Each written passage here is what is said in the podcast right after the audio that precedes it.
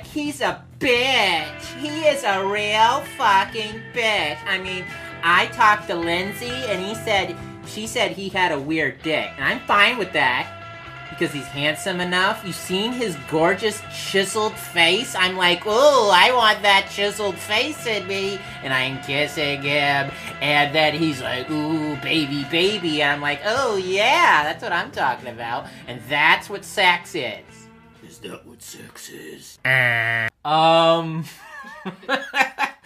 I'm uh Michael James Benson, and this is uh, Top Notch Nonsense. I'm also known as Mikey, Spiky Mikey, Pixie Stick, Bare Legs, Jackass, uh, Retard, um, Cool Guy with a lot of manic energy, someone I don't want hanging around at the dumpster. You know, th- those are the phrases. And to whom are you known by these terms? uh, people, different people. Different people. Yeah, you know me as Bare Legs because I started calling me that. People in high school, uh, uh, people in high school, and mostly in elementary school and junior high, remember me and have call, uh, have called me, you know, Pixie Stick. Or I just started calling myself Pixie Stick when I started storing them in, in my elementary school, and it, it, it caught on for a couple of people. Is that why you're like this? Uh huh. Okay. Okay. No, uh, no. I was I was screaming into a microphone at age four. Huey Lew- Lewis and the News lyrics, lyrics. Yeah. It, it, so before I started snorting any, you know, huge pounds of it. Okay, You know, Patrick Bateman. I am not. I don't. Patrick Bateman didn't snort pixie sticks. Nobody did enjoy Huey Lewis in the news. Oh yeah, he did, but he also snorted other stuff like cocaine. And uh, yeah, but that was that's that. Oh, we're not. Uh, there isn't any cocaine in the, in these two movies. No. They're f- free of cocaine, but Coke free? Coke free. And I didn't see anybody drinking a Pepsi either. Or did you? Or I didn't. I did you? I No. know. Um, and we're gonna we're gonna talk about two uh, uh, two movies today, and uh, I've noticed a trend Ah, in some of the uh, uh, some of the episodes, and since you've listened to some of them already, they, uh, we've already We're done guessing. a yeah, uh, Devil in the Flesh. But um, uh, uh, but these are another two movies are of young people exploring their. Uh, uh, their friendships and their sexuality and growing up and you know pining for a one of them's about wanting to pine for a dude who's very much not 14, you know, or 50, or however old these ladies are. We are talking about Little Darlings and Old Enough. to lady movie. I didn't pick, I never saw these, so this is, these are were new to me and very eye opening. My gosh, another movie when they're. Two, yeah, early to mid 80s. You know, you know, young girl coming of age stories. Yeah, and that's nice. It's nice. I just, I, uh, boys don't really get. I mean, they kind of get uh, coming of age stories, but there isn't that many of men coming of age stories. I think that's absolutely wrong. No, that's there's wrong. Tons of them. Okay, fine. I think it's most of them. Is most of them are coming of age story because they Yeah, have most sex? of the coming of age stories coming- are probably from a male point of view. Yeah, okay, all right. I just I don't like I don't like most of them. They're not good. I don't. I, I haven't enjoyed most coming of age movies because Such I haven't- as? I haven't felt any. I, I uh, the only decent one I can think of is Boyhood, and that was with Richard Linklater, and over the course of a twelve year period. You know, saying, Mm-hmm. okay, this is this actor at four, this is this actor at six, this is this actor at like eight, ten, twelve, fourteen, sixteen, eighteen. you know. and Yes, I remember that film. yeah, it came out in 2012, I believe. But the uh, and uh, with Ethan Hawke, but I just and it's a really good one. But I can't. All the other coming of age movies are schmaltzy or over the top for me, at least, or like kind of like oh, ABC said they need to you know look sternly at you type of uh, entertainment. And like, ooh, okay, I guess I can't use drugs. Boom. Well, well, what do you consider a coming of age movie? Do you consider movies like like Lady Bird and Stand by Me? Yeah, okay. Stand by me. Yeah, uh, Stand by me. I guess. I, okay, those are two decent, you know, versions. You know, in the anyway. I I I I I like them when they're done well. It's just I've seen a lot of shitty ones, or it just seems like I've seen a lot of shitty ones since I've seen so many like emotional, like manipulative uh, movies about like, oh, you're gonna make it after all type of narratives that uh, don't feel uh, that authentic to me. But luckily, these two movies did feel authentic to me, and I feel like I'm talking way too much. So why don't you? Uh, which one do you want to talk about first? Let's go ahead and talk about Old Enough first. I know it came out four years after the fact in 1984, Yeah. but I think we'll probably have more to say about Little Darlings. Yes. Um, old enough. Uh, old enough is pretty pretty awesome. Came out in August of twenty fourth, Yeah, nineteen. it has a very indie feel to it. Yeah, and it, it, it feels very very New York. It's, Oh, yeah. It's very. I can't. Uh, it was nice getting to see. It was nice getting to see late seventies or early eighties New York in both these movies. Or Yeah, it was or- pre- it was very authentic. Yes. Yeah, it was shot all around Manhattan. Yeah. Alrighty. Uh, these were uh, just so you know, these were the movies you could see in August of 1984. You ready to hear about it? Okay. So we got um, Night Shadows, Dreams Come True, The Boy Who Loved Trolls, uh, Joy of Sex, The Little Mermaid, a French version. I was yeah, I was gonna say the Disney version didn't come out in '84. No. Um, I kind of want to see that though. That sounds neat. yeah. Is it animated? No, it's it's real, or you know, Is it streaming anywhere? I, I don't know. It doesn't seem like it. It doesn't have a where to watch spot right there, but I'm sure we could find it. Hard Knocks with an X instead of a CK. Oh Oh my my. gosh.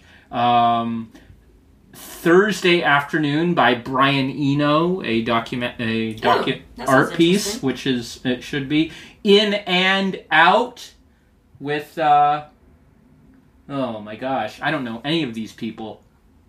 Rebecca Jones, Isela Vega, and Pat Hingle in a- in and out. Oh, jeez. As in, oh, the the first Crimes of the Future uh, by Cronenberg came out in August. Oh really? Uh, Cloak and Dagger, which is a uh, is another uh, movie about uh, you know the spy stuff with a ki- with a with a child. Oh my gosh.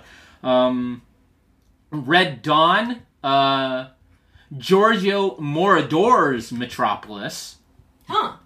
Uh, another version of Beauty and the Beast came out in 84. Movie Dreamscape, Frankenstein 90. Oh my god. The Woman in Red, uh, Sword and the Valiant, Bette Midler, Art or Bust. Oh gosh, that's a poster. That is a poster. Oh my gosh. There's a movie called Cat. We have to do that no matter what it is. Oh no, no we don't. It's called Cow. Never mind. Uh, movie called Cow. Oxford Blues with uh with Rob Lowe looking like he he he he's a part of Oxford. You know, going to that college maybe.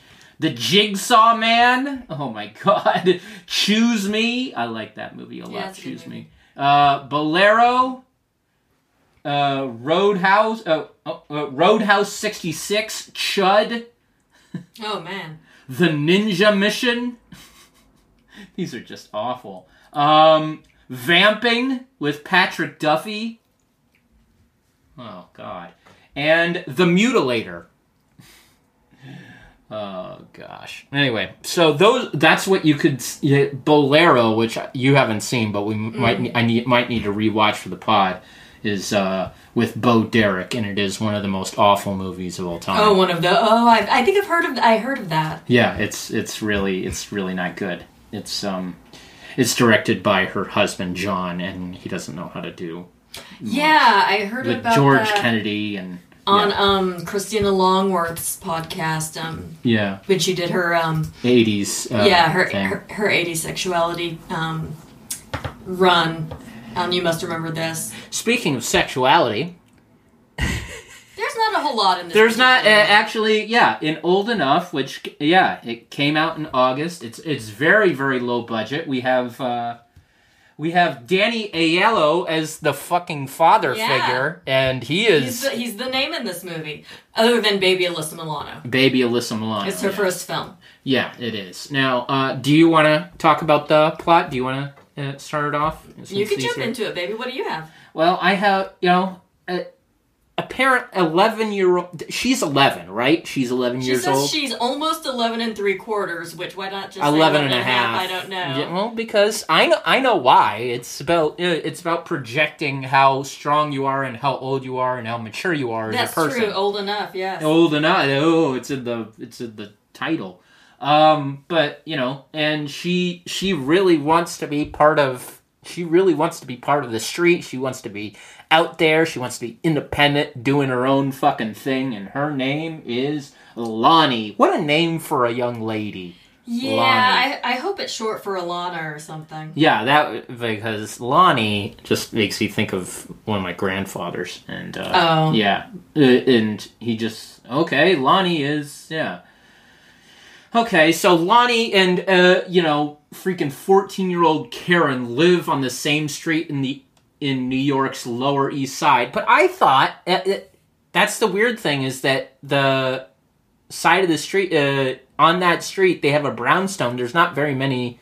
I couldn't think of very many uh, brownstone brown uh, large brownstones that have that that just have that one building on the Lower East Side since Yeah, it might have been shot in two different locations to make it seem like they lived closer together than they actually did. But they come from different worlds. They really do, according to Wikipedia and my brain and other things. They come from different worlds. What are they gonna Yeah, do? Lonnie's a about it? little rich girl. And, she has no idea about her privilege or her money, and like I didn't when I was a kid. It was like, oh yeah, people would come over and say, "Oh my gosh, you have a, uh, you have an upstairs, and you have like three bedrooms, and you have a fireplace. Where, where, this is amazing and insane." And I'm just like, "Yeah, it is awesome. I, this is just my place. This is just where I live." And good old fashioned Modesto. Aren't you fucking jealous, you jackass? And you know, I didn't say jackass, but you know, it was kind of implied, and I meant that. But uh, it was, you know, and uh, I didn't have. Room. I feel bad. I didn't have like, uh, but people were impressed. Like, oh wow. So when Karen is like saying, "Oh wow, you uh, look at your fucking huge home that you have in New York City," I I've seen that face before. Ah, yeah. I've seen that like, oh my gosh, there's that there's that wretched envy. I don't like to see that on people's faces. I'm just here to hang. But uh yeah, they become kind of they they uh Lonnie lives with it. She has a uh she has a a maid, a Yeah. housekeeper and everything at like three or four floors on Four, four floors. four floors, which is insane. My God, that is ins- that's super wealthy. Yeah, But because yeah. Karen just kind of clocks her and is like, "Hmm, I want, I'd like to chat with this girl who's near my age," and yeah, she just kind of runs up to her to her house, and yeah, her her uh, questions are pretty indicative of the class that she comes from because she straight up says, "Well, which floor do you live on?" And Lonnie's just like, "Well, all of them." And Karen's like, well, "Is Oh, your do you father the super?" Super, the attendant, Yeah. Uh, I, I, superintendent works No, at a school. no, super or the attendant. Oh, okay. I'm Not sorry. the superintendent. Sorry, no, that's how it works at a school. I misheard you. Is the he's I, I know the one that's in The Simpsons. So yeah, she's like, "Yeah, you're, is your father the super? You have all four floors to yourself?" And Lonnie's just like, "Yeah, I, it's- I have a house." great life. And Karen's like, "Oh, you have a big family?" And she's like, "Well, four people." And Karen's like, "That's all." And are you gonna let me in or what? And Lonnie's like, "Why?"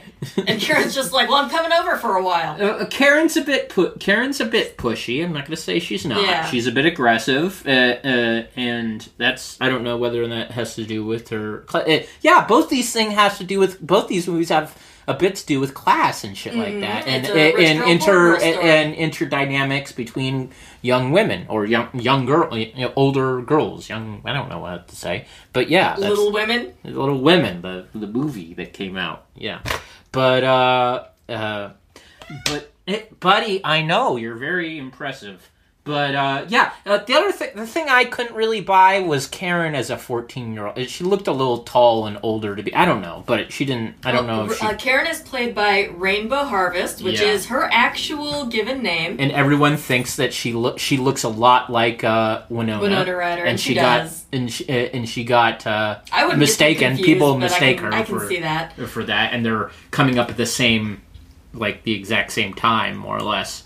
So there's that. So but, yeah, Rainbow Harvest was born in '66. This was mainly shot in like '82, '83. Yeah. So, oh wow. Yeah. It's uh, she is actually in that age range a bit. Yeah. Right. Let me Or- see. I, I can't really math. Can you do the math on that? yeah, I can. It's just born sixty six or sixty seven. So you know, freaking ten, and then twenty, and then uh. So she's like 16. yeah, sixteen. 16, so 17. playing a little. Yeah. Anyway, but uh, yeah, it's. And they, I guess they, I guess they bond. She really, uh, Karen kind of uh, gets into her, fa- you know, gets into her. I don't want to say gets in her face, but uh, something similar to that. Yeah, baby Alyssa Milano plays Diane.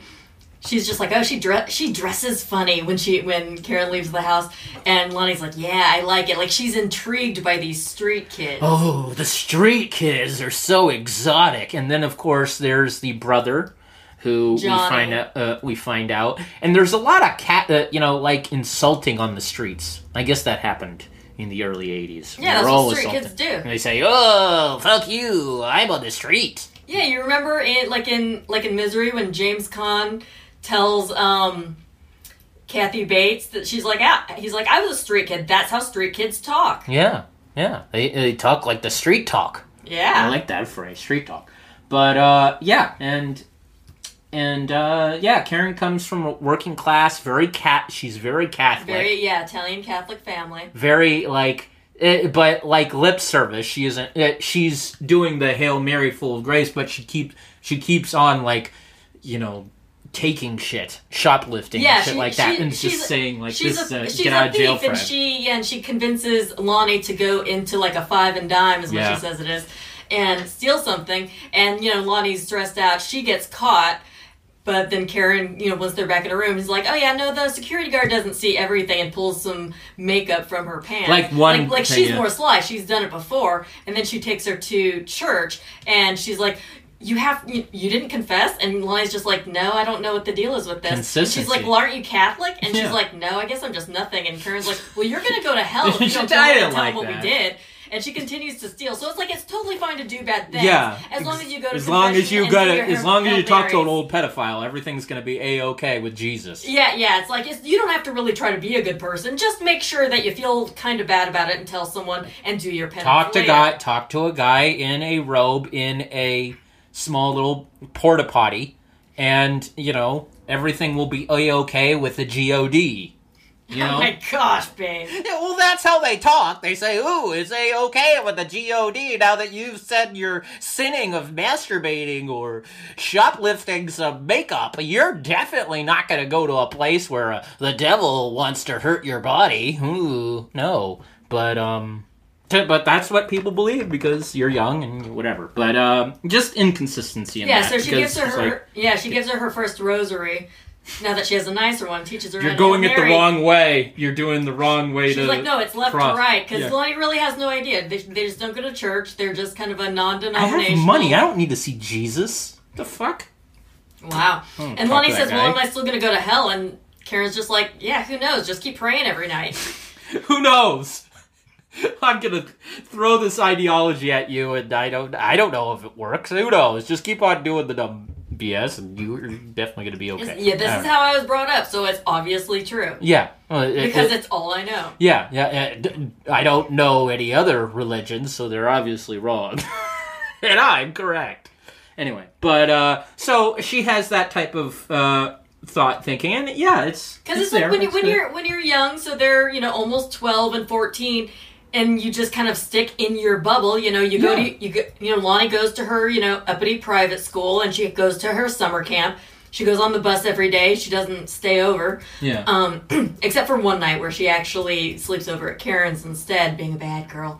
and what? And oh. Karen, you know, goes to her Catholic school, so you're just in your bubble and you don't really meet people outside of that bubble, so you assume everyone's like you. Yeah. because you know there wasn't internet, and you know I guess even with things like TV, you kind of just watch what your parents watch, Yeah. so you're only exposed to what you're exposed None to. None of us you had assu- cell phones to look Yeah, at so other you shit. assume that that's the entire world. Internet was not alive until yeah, but uh, what I The really love still not alive, sweetie. no, not yet. it's not alive. It's it's know, dead ask like rock.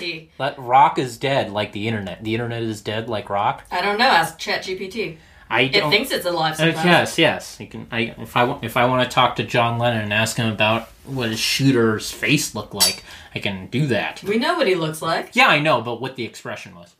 Uh, you know, but um, and he'll definitely give, give us a real answer that that's anyway. But uh, the other, the real, I really liked both these movies. Thank you for introducing them to me. I'm not just saying that. knew I, really do like these because it doesn't you would feel. never have exposed yourself to before. Well, it's not just that. It's just that the the flow of the uh, of the story just it, the story flowed really well. It didn't feel like okay, this is the part where they're going to feel sad. This is the part where they're going to get in trouble. This is because with so many of the coming age or uh, stories or Are those type I are very formulaic. But you, uh, I don't mind if they're formulaic if the if the moment if it's done well and you can't tell when you're going into this part of the story Yeah. or if it's done so well that it feels organic and both these movies luckily uh felt organic it felt like ooh i'm actually watching these young people get into arguments. I'm actually Yeah, seeing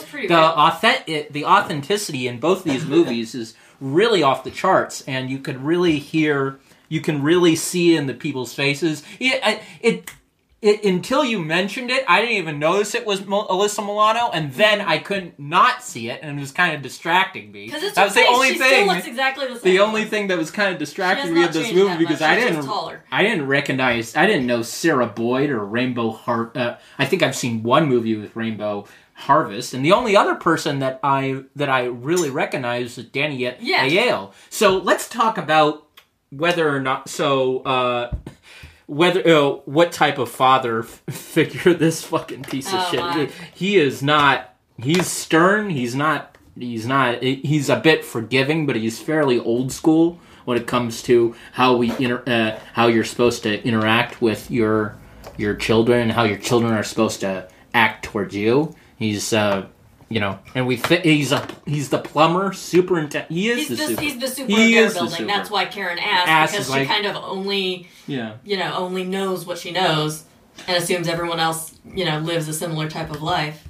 Yeah, and um, it's it's real. It's it's nice, and uh, you find out that there's a some young. Uh, I don't want to say street no, streetwalker. That's what you would say in the '80s. But a sex worker seems like a sex worker. Or no, she, a, Carla, she is not a sex worker. Sorry. She just dresses tramp because she likes it, and it's summertime in New York, and it's fucking hot. Yeah, we went to summertime in New Oh York, so you would be fine dressing like that if it was yeah, you like would that. you would Sorry. freaking have to. It was Yeah. so hot and humid. Next, we're not co- walking everywhere. another reason walked- why we're not coming back to New York in uh, August. uh, in August. Not in August. No, don't, you know that, that's No, Carla's a hairdresser. Yeah. Oh, fucking. Of course. Why did I think uh, me being ugly mean uh, patriarchy? Patriarchy man. bird. Patriarchy. I'm just a Squawk, patriarchy. squawk. Squawk squawk. Thank you, Maranda, for not saying these phrases. No, but I've. But uh, yeah, she is a hairdresser. Uh, but it um, very early it is implied that she has sex with both uh, the father and the You're jumping way. no. I'm jumping ahead. Sorry, go ahead. I didn't mean to. I, I don't mean to jump like that. But he he does seem to. uh He he fixes all the fucking. He does the plumbing. People are pissed off. You know, whatever. People Yeah, he he's he's a, a blue collar worker, and so you know he works long hours, and he works he. He's the super of the building in which he lives, which means it's probably nonstop. So he gets kind of irritated. He wants to come home and you know have a beer, but that means he can be kind of harsh with his kids Yeah. because.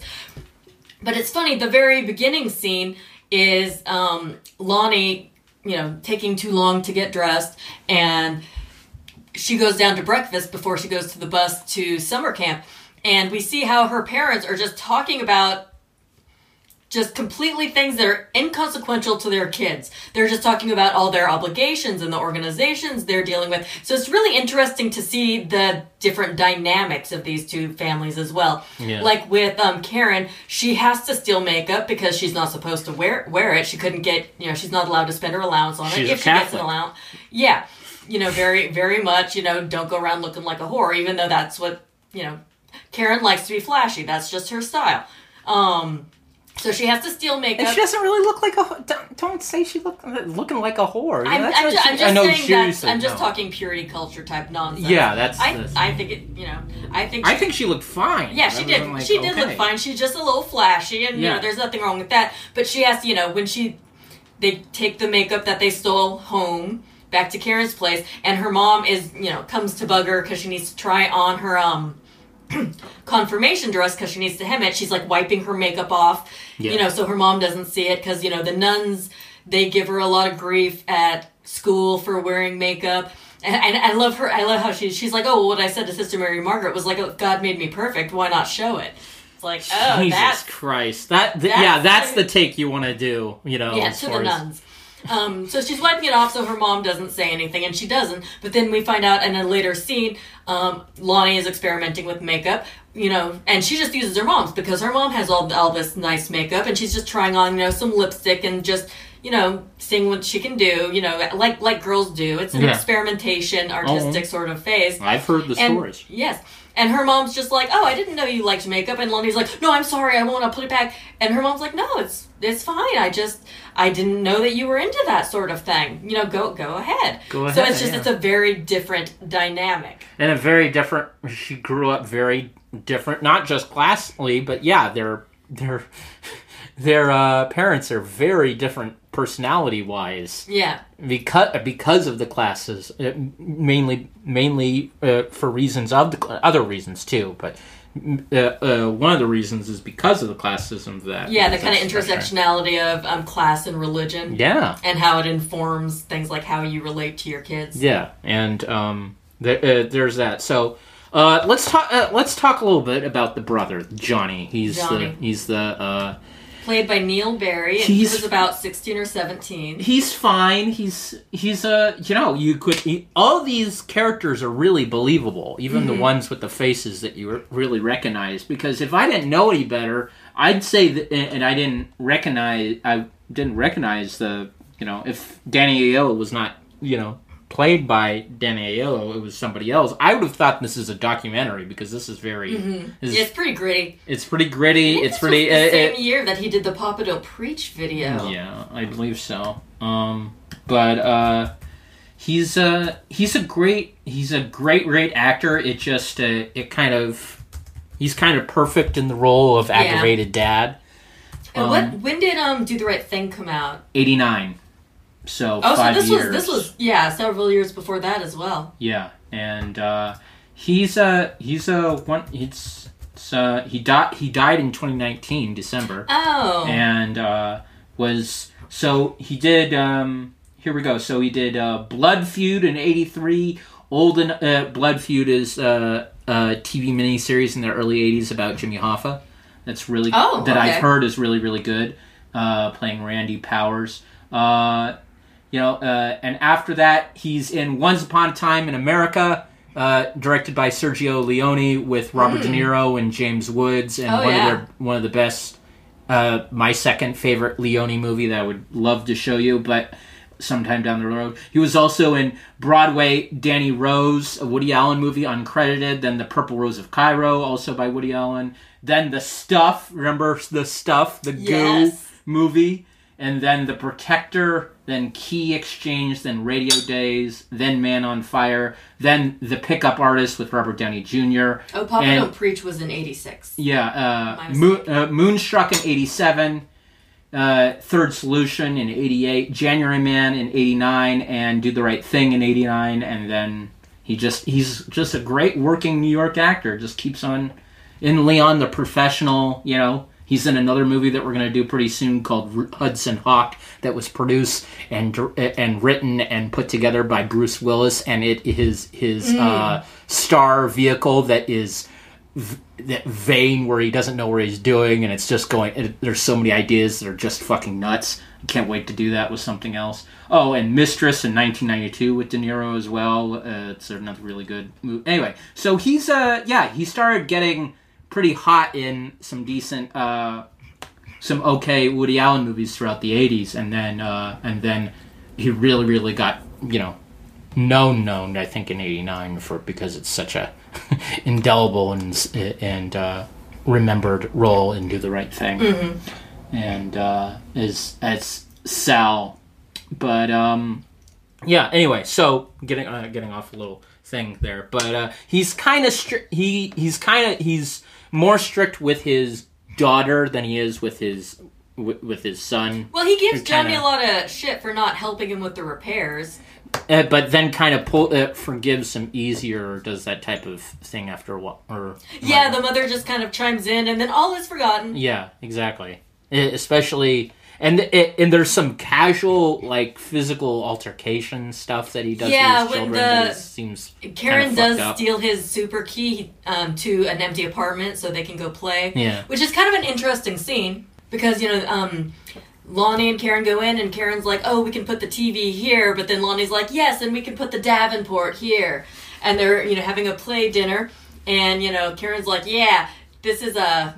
I, this is uh, exactly how I like my steak, thick and juicy. And Lonnie's just like, no, we'll have the pressed duck and white wine. And you know, with a she she rings a fake little bell, and you know, there's a fake waiter or maitre d' Yeah. or something like that. Like, oh, Charles, we'll have the pressed duck with the white wine. It's very elegant. And then we'll have the, you know, I think bananas Foster for dessert. And uh, Karen's just like, uh, no, I want a milkshake, Charles. I'm not having bananas for dessert. What no. the hell? Oh God, bananas for dessert. Just putting bananas in ice cream for dessert. Ew. So it just shows what you know very different worlds they come from, and when they are playing pretend, they even they play it very differently. They play it very much in tune with their.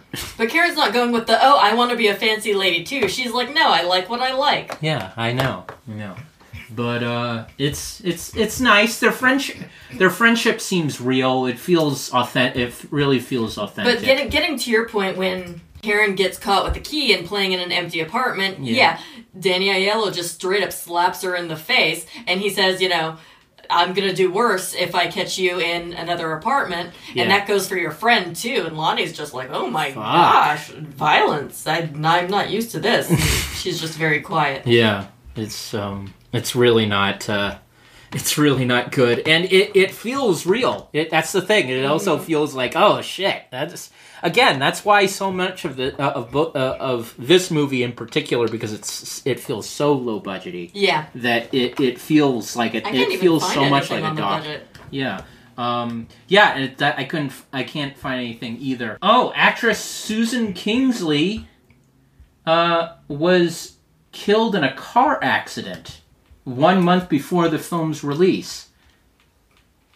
She played Karen's mom, and uh, that's that's fucking sad as shit. Mm-hmm. And uh, yeah, yeah, screenwriter Marisa Silver, who also directed it, you know, based on based the film on an experience from her own life. She in an interview with the Tenement Museum website, "Old Enough" was loosely based on something that happened to me in my childhood. My family had moved from a rather suburban life in Cleveland, Ohio, to New York City. We landed in Yorkville in the East '80s, where things were where there was a large German immig- immigrant population, I became friends with a girl from the neighborhood. During the year that I knew her, I was introduced to her world, which was so different from the one I was used to, and vice versa. In those days, the late 60s, kids had, I think, much more freedom to run around, and the girl and I spent an enormous amount of time getting into various forms of trouble. It was a most excellent year.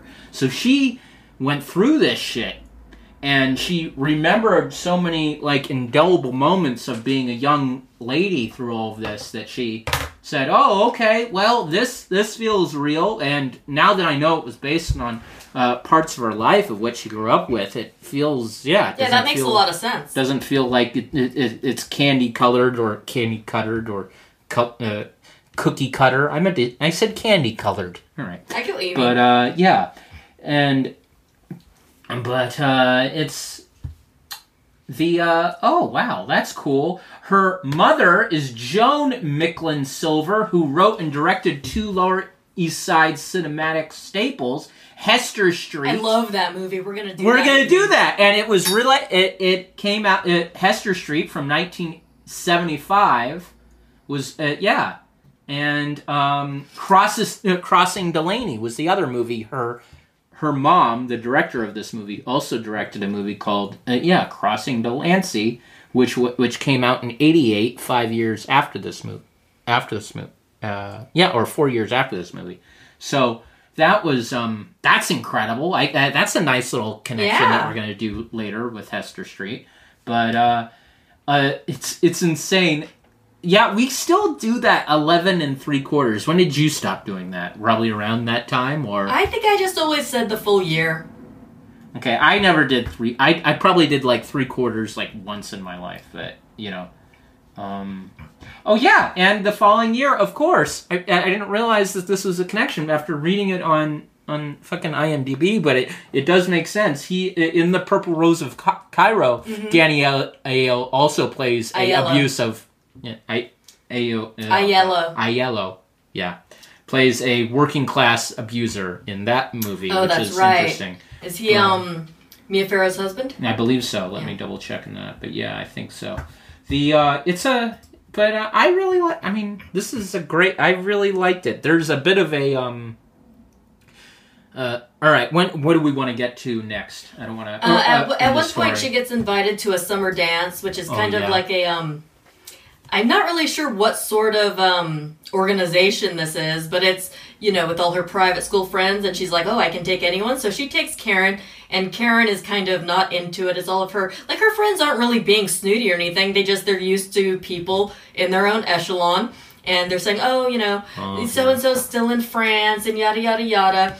And you know, one of the girls says, uh, oh there's so and so i i want him to ask me to dance but he won't and you know karen's like that guy wouldn't let him touch me if i were you what a stiff and then and all, all those dudes did. They all did look stiff. They all anyway. well you know they're they're pre-teens or early teens they don't know what they're doing at a dance and this is a, it's a very like him. it's a very formal dance there's an orchestra so you know um lonnie wants to dance and she's like oh let's go dance. And she and karen's like um you know dance to this? How are you supposed to dance to this? Because it's just it's kind of a, a foxtrotty type music. So she tries to teach her a box step and she's not really getting it. No. um, and you know, then of course it's the '80s, so we have to pull the you know, you trying to make me look like a queer Sloan, which is Lonnie's last name. So yeah, and she um, that, I think that's the second time um Karen says that, Yeah. which is not great. It's not great now, But no, it's but it's very- something but it's very that would be said in 1984, yeah, or 1983. which Lonnie just doesn't respond to. Like, Yeah. yeah, The- that's not a thing, and that actually shows up a bit in Little Darlings as well. Again, it's the '80s. yeah. It's the, it's how they the talk. worst. In the '80s, it was just the worst insult ever. Which to is, call something to inflict oh my gosh they're gay or just or something bad is like oh oh no. They they they're different with my se- with their sexuality than I am. What a hindrance to my idea of what I think should happen in the world which is still going on. That's still a that's still the platitude. Like ah it freaks me out. I don't even want to think about it. That type of fucking scared fucking fear and hatred over people Yeah. that are you know just different from you and are wonderful. It's a good thing those. things are different now. Sure, uh huh, That's part- different, yeah, but partially slightly more partially accepting than we yeah. were in 1984. Yes. hmm Um, baby steps, I guess. I do think, yeah, the baby has been should not be a baby and we should be a fucking full grown adult. You but okay, hope so. fine, yeah, yeah, so, yes. emotional intelligence. Oh, and then Karen fucking goes to talk to this Fuck 'em. Blonde guy who's just um he's kind of just has a glass of ice. And she says something like, "Ah, yeah, you look like you need a drink with that ice. Too bad I didn't bring a bottle. You know, spike up the drinks, you get the party started, type of thing." And he just kind of Like, gives her a what the and he- fuck are you talking about? This is a preteen dance, and we are. He's like not, doing into that. it. He's like, "Okay, you're weird." Yeah, it's not. I, I, I, I like Punch the way it is. God damn it! I, I, I chew with my ice.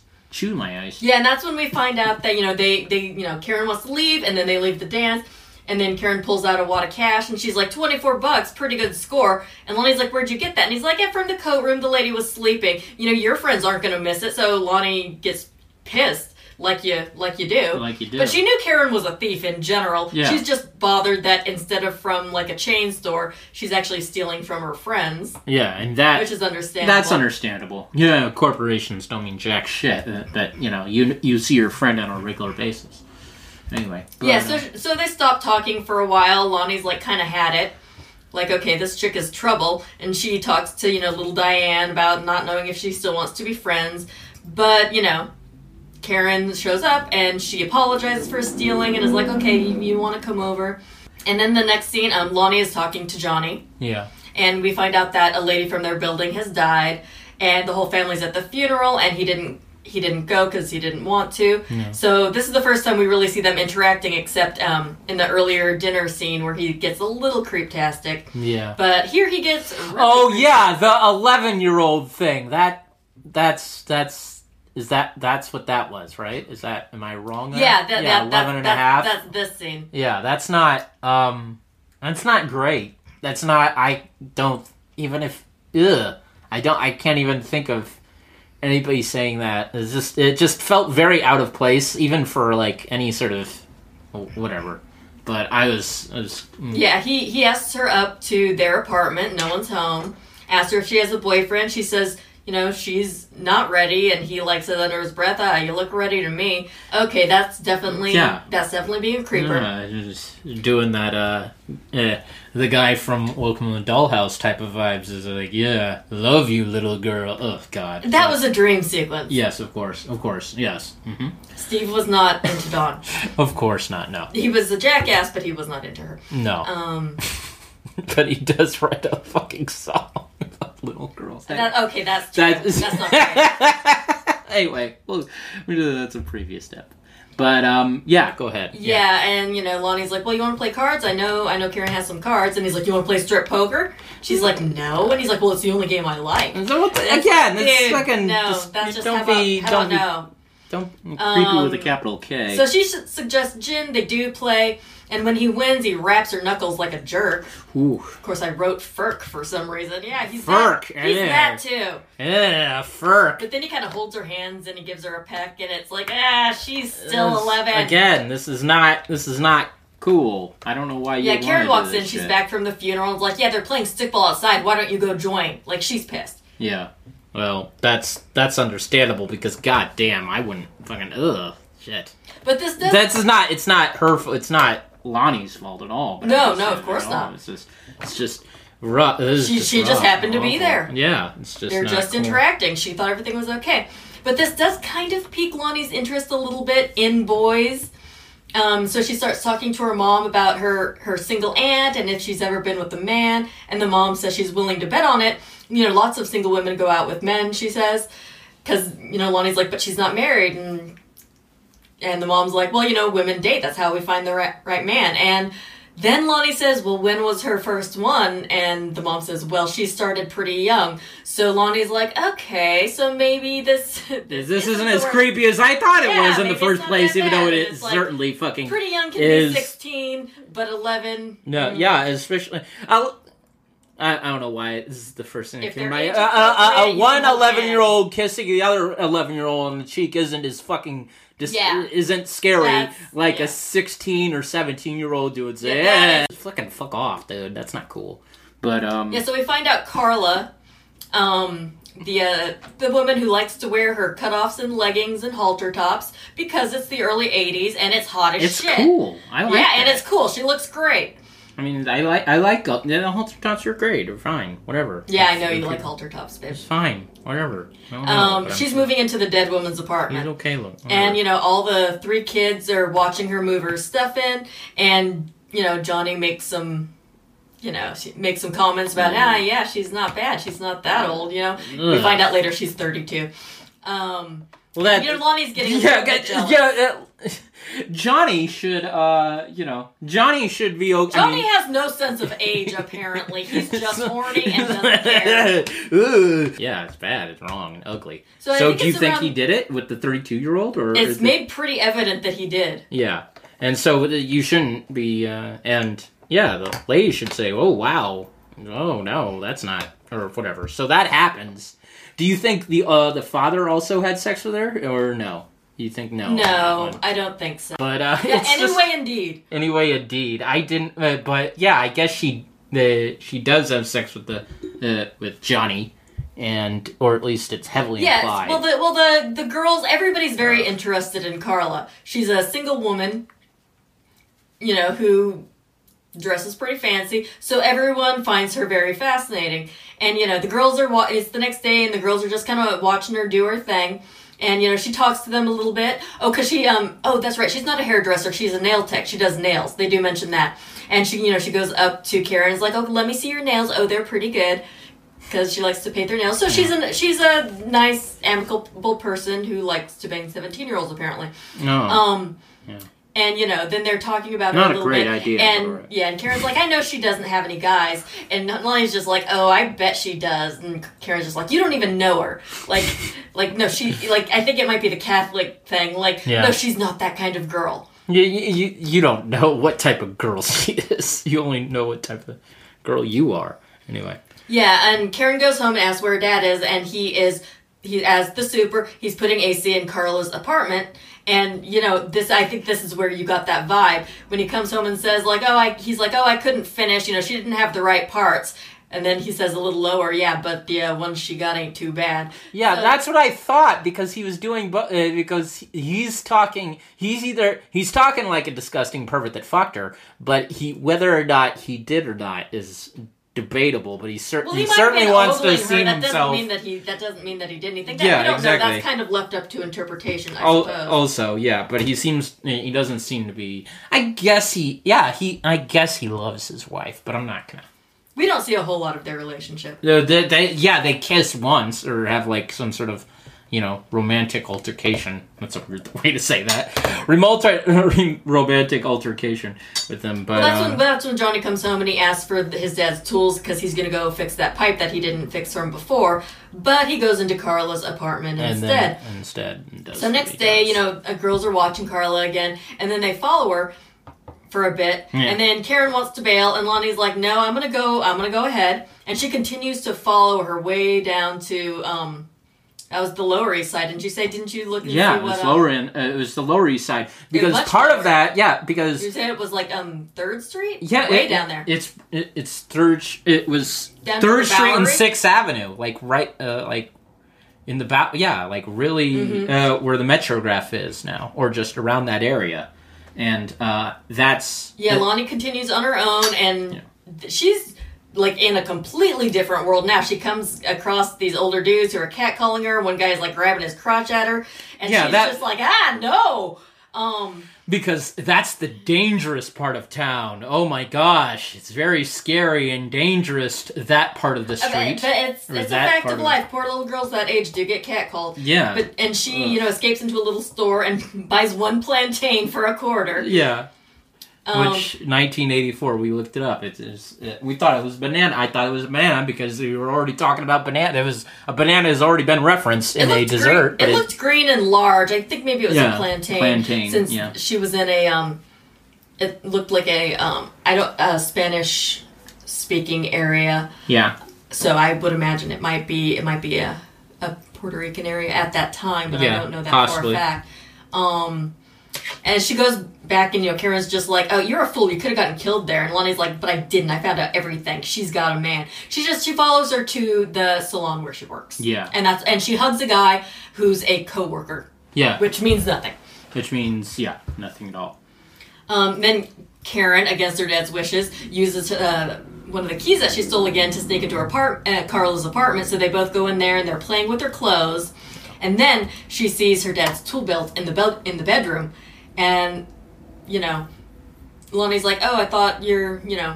Oh, I thought your dad was putting AC in her apartment. She's like, Yeah. yeah, but the AC's in the living room. Yeah, The tool belt is left in the bedroom. dun dun dun, you know. Oh, my And Johnny God. comes in. Everybody's just ri- everyone just Jumps in at the end. walks into this uh, lady's apartment while she's at work. Not cool. Not cool. Yep.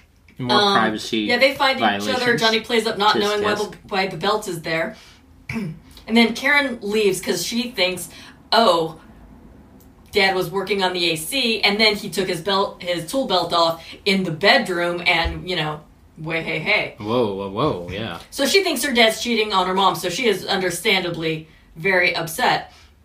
And um, so Karen bails, and Johnny's like, uh, "It's okay, you know." Put you know, they start putting all her clothes back and everything, and he's like, "It's okay, she won't be back till 6. It's like, "Gee, Johnny, why do you know exactly when she's uh, home from work?"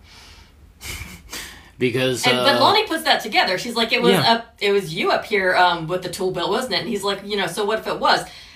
And Lonnie's like, "Well, tell Karen." And he's like, "Why should I?" And she's like, "Well, you know, she was crying. She's upset." decent thing to do clean. to be empathetic and tell you and compassionate towards your sister to tell her the fucking truth about that I was having sex with uh, the 32 year old, not Yes. not dad, or hopefully not Yes, dad. and Lonnie goes to tell Karen because she wants to make things right, but you know Karen's super upset and just says, "I don't, you know, just shut up and go away." Shut up and go away. And Karen won't take her call. She's super upset about the whole thing.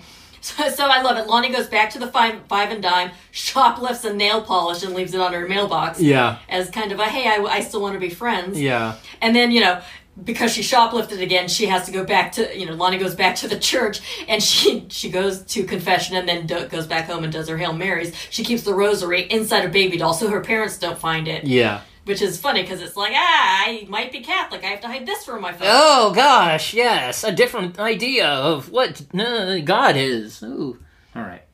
But Well, she uh, just doesn't want to have to explain herself, I Yeah, guess. of course Lonnie not. runs into Johnny outside their Sure. apartment and says that, you know, hey, if you don't tell Karen, I'm going to. And he's like, hey, come with me. And he puts her on the handlebars of his uh, bike and starts riding Oh, really fast, you know, trying to scare her like a jackass. yeah, And Karen goes back into Carla's apartment while Johnny is riding with Lonnie. And, you know, Lonnie wants to get off. She's freaked out. He, you know, brakes quickly and she falls off the bike and he, you know, threatens her not to tell. But Karen is, you know, she's around and she hears going, you know, what's going on. And she's just like, oh, tell what? And Lonnie, you know, she's not scared of Johnny. She knows, you know, the right thing to do. And, um, says, you know, yeah, it wasn't your father up there with Carla. It was Johnny. And Karen's like kind of taken aback, and Johnny's you know he's on the defensive. He's like, well, you know, you you're too busy with your friend to even know what's going on in your own house. yeah. And then you know instead of you know coming to her senses, Karen's like, you know, it's your fault, and you you know you knew this and you didn't tell me. And Karen and Lonnie's like, dude, I totally tried. You made me leave. And then they're all, you know, she's Karen's all pissed off. She's like, you know, go home to your big house and your maid. And you know, Lonnie's not taking her shit. She's kind of, you know, coming into her own a little bit throughout this whole or- or- ordeal, and just tells her to shut up and slaps her. And then she does go home.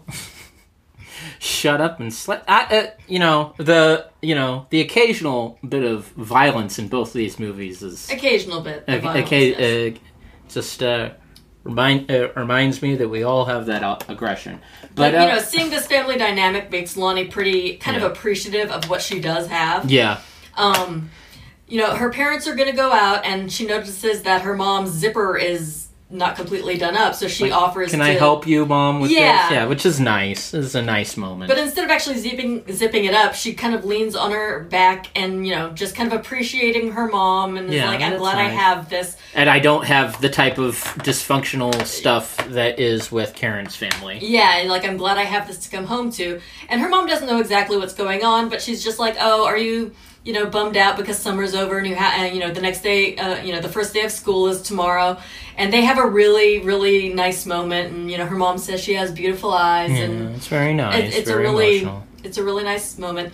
So yeah, first day of school, Lonnie's getting ready in her particular um, uniform, and she's painting her nails pink. Yeah. And Diane, little baby Alyssa Milano, was like, "You can't do that. It's against dress code." And Lonnie's just like, "Meh." And so, yeah, she learned something from Karen to not worry about like your thing. You know. Yeah, you don't you don't have to about it. conform as as much as people You tell you that you that you need to. Because yes, in the very beginning, she's you know the very first scene, she's getting ready for camp and she's playing with a scarf. Yeah. And you know she's trying different things with it. She even tries it as kind of a halter top over her t-shirt. Yeah. you know, kind of like uh, I'm kind of starting to get I'm gonna, I'm this gonna try to. And then she decides that she wants to tie it around her head as a headband because she wants to be a little rebellious. She's, you know, almost 12. That's just kind of what you do. But then her mom makes her take the scarf off Yeah. and put on what she calls a bandeau, which I've never heard it referred to this way before. But it's just a plastic, you know, plastic headband, very 80s. Um, but you know, at the end of the movie, she's like, "No, I'm going to rebel in this teeny tiny little way, and you know, everyone can suck it." Good for Lonnie. Yeah. So we see, you know, Lonnie and Diane, they're walking to their private school, and Karen and Johnny are in their respective Catholic school uniforms, and they're waiting for the bus. Karen runs, you know, Diane says, Hey, it's that girl. I love how Diane never knows Karen's name throughout this entire film. She always refers to her great. as that girl. Yeah. Because there is, you know, Lonnie and Karen have this friendship, but there's still very much just a divide between worlds Yeah. when it's not the two of them together. Yeah. Um, so Karen runs up to say hi, and you know they chit chat a little bit, and Karen says, "Okay, you know, got it, you know, got it, you know." Johnny waves over like the bus is leaving, we have to go. But then she stops in the middle of the street, and she says, and she says, you know. Lonnie, you're, you're. I think she still calls her Sloan. It's that type of Yeah. that type of group of kids that refer to each other as their Oh. last names. Oh, I know. Yeah. I am I've constantly never been part re- of a group like that. Yeah, I have been constantly re- told uh, been called Benson instead of Michael. No one calls me Michael except you or a couple other. You know, but, but, she says, much. "Yeah, your your your your nail color, it's good. the fiery red you stole from me is better, but it's still a good color. Yeah. So it's like a little bit of shade, but Yeah. still a compliment. But it's like, oh, you know, we've picked things up from each other, It's uh, it's and nice that's the because end of the film. Yeah, and it's very it's a very sweet movie. You get to uh, the inner dynamics between these two girls feel uh, feel real. Feel it, it it feels like a real uh, burgeoning, uh, frustrating friendship with someone who's who's slightly wiser in some ways than you are, and Or it doesn't just- even feel more like a just class thing. yeah. It, it feels more important. It, it, uh, I got more of a you know let's try to connect uh, connect with someone that's different from us rather than a uh, that is a different girl from me. Than yeah, I, than uh, emotionally. And what what type of person she, she wants to emulate? You know what type of person that Or just the parts that you want to emulate. yeah the parts that you want to emulate, not everything about that person, obviously. Okay, so uh, any uh, anything else you want to say about What were your What were your overall thoughts on this film? I I like that. I like this a lot. This felt very good. Uh, it won the grand jury prize at, at the 1984 Sundance Oh, Film nice. Festival, and um, it really. Uh, I I liked it a lot. I liked how authentic it was. I liked that it was shot in New York City. I'm sure it certainly fucking felt like it. Oh, Didn't- yeah, it didn't look definitely like Toronto whatsoever. And uh, yeah, and I uh, yeah, they, it, it's and the only big name here, uh, uh, other than looking at that little Alyssa Milano face, was um, Danny Aiello. So it really did feel like a movie. It really did feel like a documentary or a movie out of time. Yes. Or like even though, we, of course, it's out of time. It came out in '84, but you know, it feels very much like a lost artifact. Yeah, which I it's really very much like its that. own world of a film. Yes. Yeah, it- it feels like it's it's uh, put in amber, like like that, Yeah. or like very succinct. A, a time capsule, a, time a capsule. capsule of a but a, a time and place, Yeah. very specific. Yeah. I li- uh, yeah, and I liked how real it was. That's what I like, uh, uh, like the most. Mm-hmm. that's what that's what that's what That's the big thing. to it when I was younger, and it would come on HBO every once in a while. and uh, both these movies are really authentic and re- uh, like really real, and just no, that really real. Ugh. Notes out of context. Okay. Old enough. 1984 notes out of context. These are notes that I have written and that I will try to read because I have chicken scratch or something like that. I've, I've written. I, I write like a. I write like a maniac. Like a chicken. Like a chick. I don't want. Yeah, like a chicken. Yeah. Okay. Here we go. Let's see. Here we go.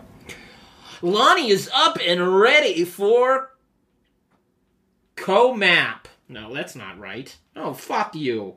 Are we staying home tonight? Out and about, chicken lips. Oh, chicken lips. Matchup. Great. Graves Beauty. Milk more. Chess stuff.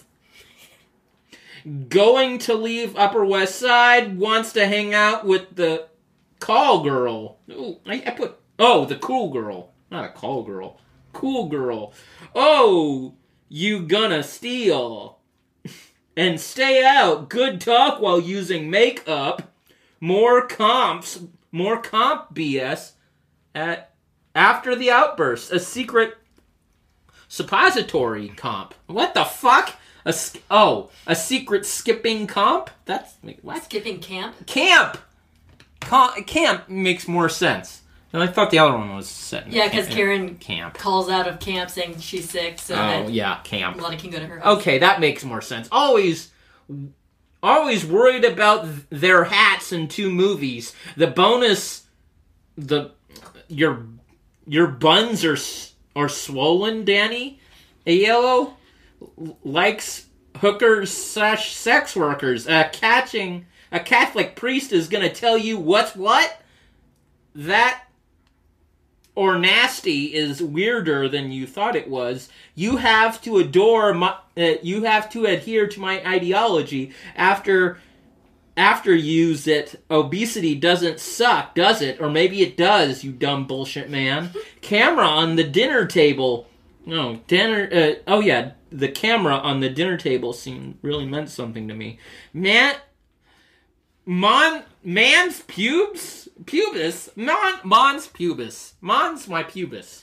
Mom, nothing to do with I have movie. pubis. That was a that was a totally different conversation, and you still wrote it down. Mom's pubes. I have it written down. Hands French. My French hands need to touch my mom's pubes. All right, what the fuck? Oh god. Oh, friendship, not friend, not Frenchship. Oh god, fuck off. This went into weird territory. Yeah, okay. Well, friendship, lady in hot pants, French for goodbye. Aut- uh, aut- authentic New York, pick anybody. Oh, she renegades is what a stiff. Lesbian friendship, toying with connection with a spike. Couldn't uh, hand ha- uh, couldn't hold hands with the perp. Stop that. It's a small tit. It's wrong. It's wrong to take the co- cave. Talking Jesus beads, not a scarlet in sight. Here comes you. Here comes the sun, you dumbass. Ready to up gin. Hit the others. M- uh, Magnabox of hand sauce. My scenes don't mortgage my pretense.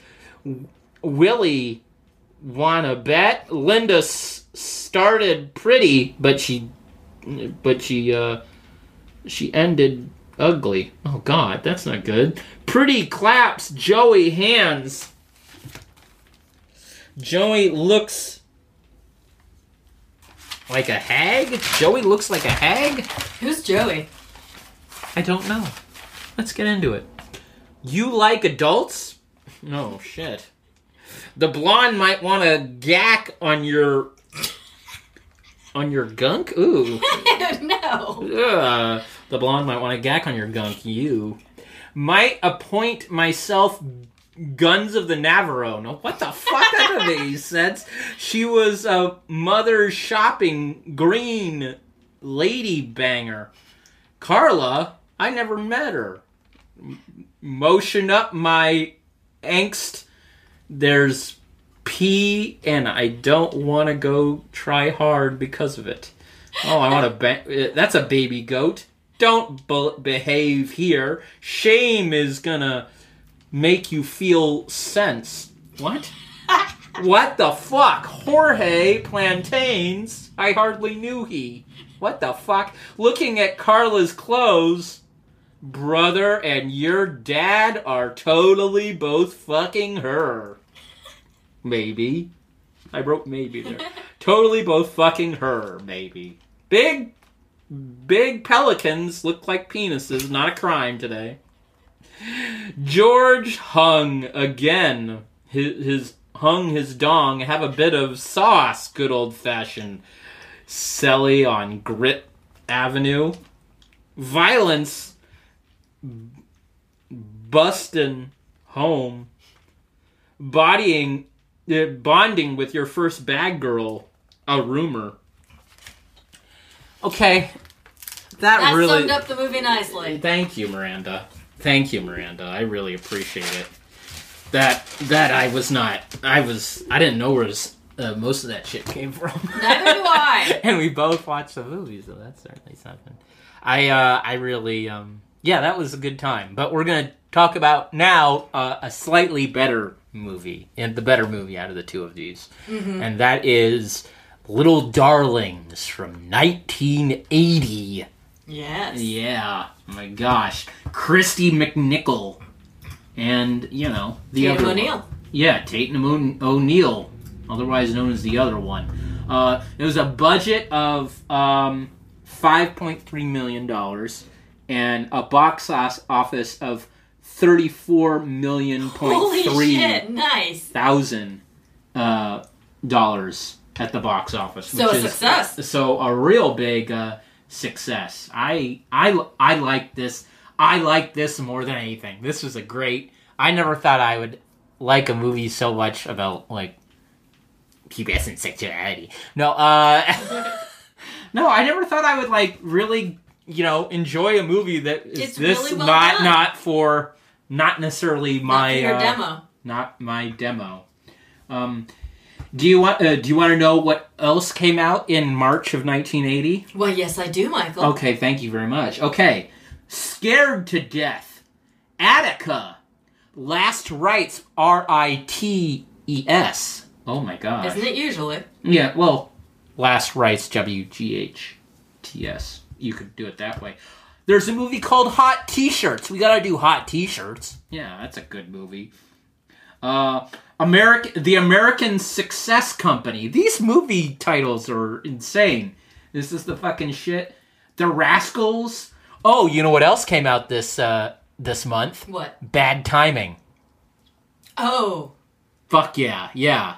Bad timing from the same director as Eureka with um, Art Garfunkel. And Oh, uh, that, that was- remember, remember that that, disturbing, disturbing- one where uh, Yeah, the that was a ending of that movie film, is yes. kind of you know made you shake and squirm.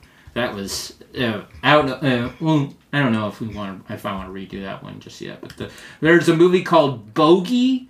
Uh, oh my gosh, with Kevin O'Connor and Kathryn Harrold. Oh my gosh, The Black Marble, White Mama with Bette Davis, Death Ship, Brave New World, the uh, an adaptation of the Ah. Huxley book, came out. Um, oh, To Race the Wind, Cabo Blanco. Oh Jesus, the Mighty Peking Man, which it looks like a uh, fucking King Kong kno- knockoff. I'm looking forward to w- eventually watching that. Oh shit, Defiance, Deep Hearts, Hide in Plain Sight with James Caan. Another movie that I wanted that I want to do that we might do for the pod. Uh, freaking the Ordeal of Doctor Mudd with two D's. of Yes, course. Yeah. Um, and what else you could watch? Uh, oh, Gilda Live Oh, nice. uh, came out this month. Uh, the Changeling from uh, with George C. Scott, the horror movie in, from that time, uh, came out this month, as well as oh Jesus, there's a movie called The Return and the Baltimore Bullet. Jeez, Louise, that's shitty. that's a real shitty. And there's a movie called Forbidden Zone with uh, the little person from uh, yeah, little person. That's what they're. That's uh, who they are. They're little people. They probably have a name. Yeah, I forgot his name. He's from uh, um, Fantasy Island or Fantasy. Oh, whoever played Tattoo? Yeah, sorry, I feel bad that I forgot his name. Anyway, he's in a movie called Forbidden, where an Asian lady is on the uh, on the poster. An Asian lady is grabbing her boobs, like, huh? It's weird. It's wild though. Looking forward to it. Click on that Forbidden Zone.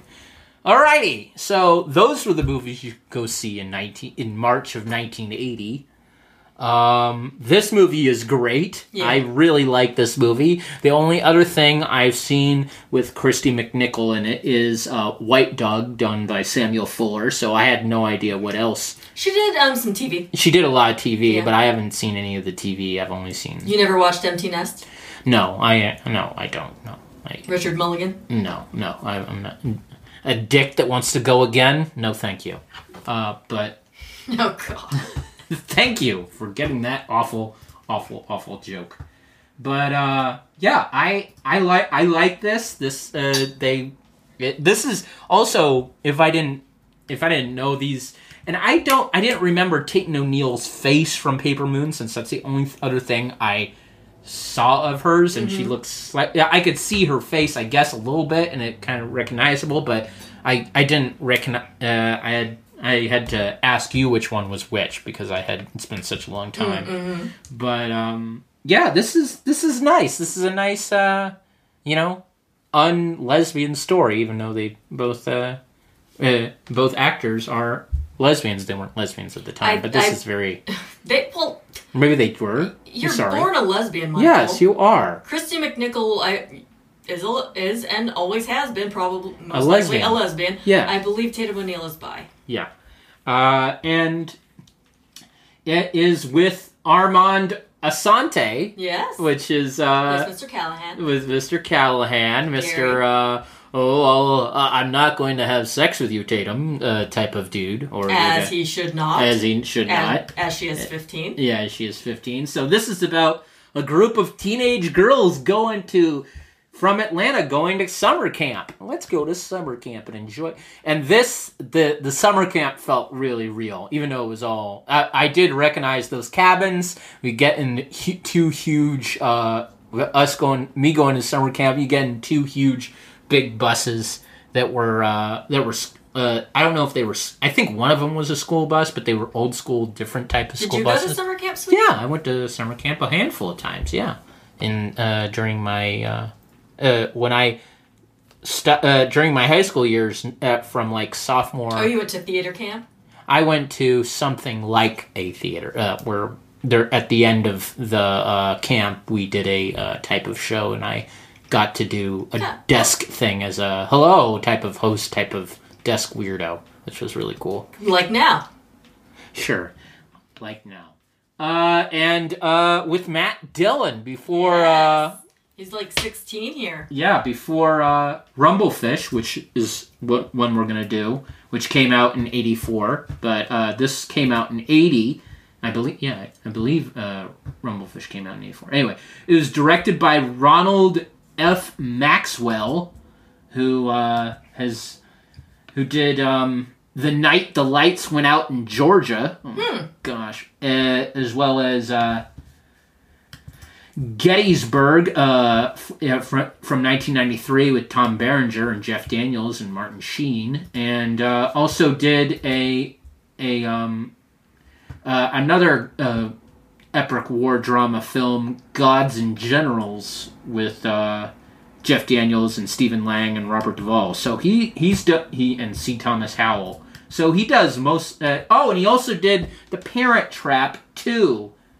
Electric Boogaloo. Yeah, from 1986, the second. Yeah, so, and a movie called Kidco. My gosh. But uh, this is a uh, this is a wonderful movie. I like the I like this movie a lot. Thank you for introducing it to us. It's about you know uh, two two young girls going to summer camp and finding out their sexuality and being pressured into needing to have sex by the other girls and you know it's just a it's just a it's a fu- it's a it's a weird thing for me to say as a 38 year old man it's a fun time at the movies i enjoyed it it felt real it felt Well, the characters are really well drawn. It's a well written film. yeah It's it's also again it's also pretty gritty and real in the sense of what this movie is discussing. Yeah. I love how we- we meet um when we meet Tatum O'Neal's character Angel. Don't let the name fool you. Um, yeah, some dude is creeping on her and she just kicks him in the balls and then lights a cigarette. So it's like, okay, we know who this character is. I thought that was the Kristy McNichol character. Am I wrong? Oh, I'm sorry. Did I say Tatum O'Neal? You're right. yeah, you did. I uh, my- Ta- Kristy you're McNeil was the one You are that was absolutely like right, and I am absolutely wrong. It is because Kristy Tatum is the one that that is uh, I- lusting or yearning after the. I uh, even wrote. I even wrote it down correctly, and I said it wrong. it's a good thing editing is a thing.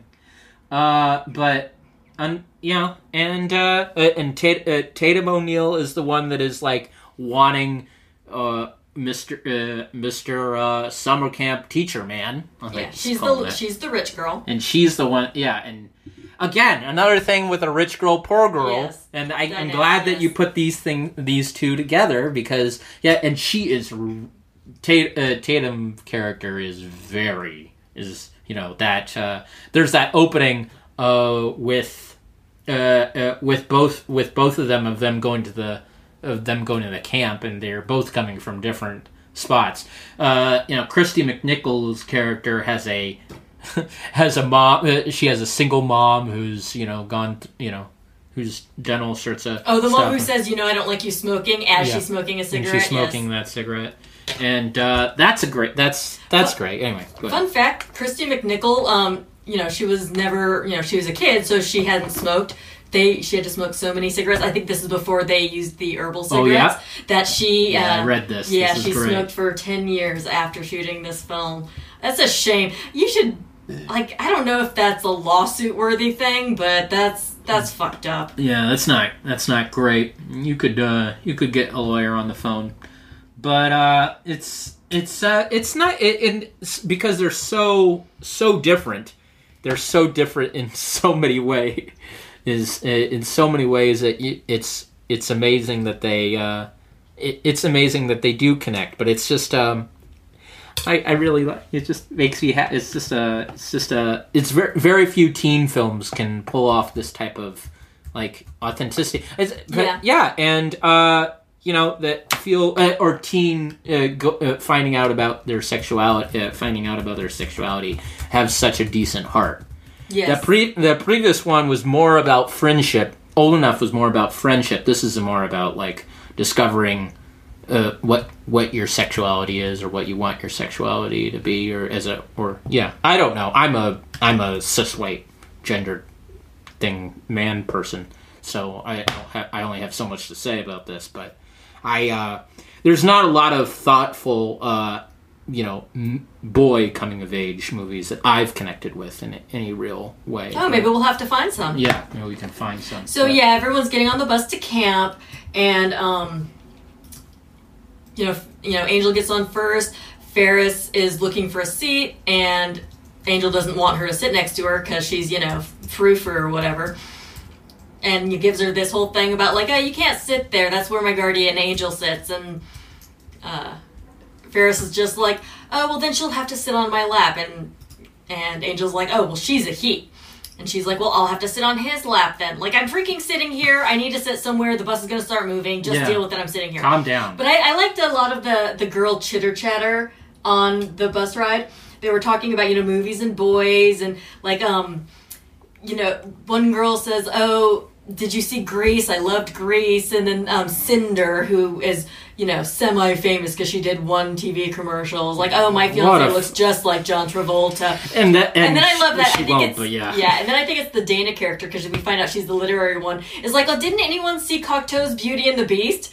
Like the one that came out in '46. dropping uh, dropping some fucking film now this is Yeah, nice i'm just glad to hear some And I'm just like, oh, references that are. when I was younger, I you know I think I, I hadn't seen it at that time when I you know first watched another one we could do for the pod but yeah, yeah, we could. ahead. It's Yeah. a it's a tr- that's a trippy it's, It's a, a- trippy version of that film.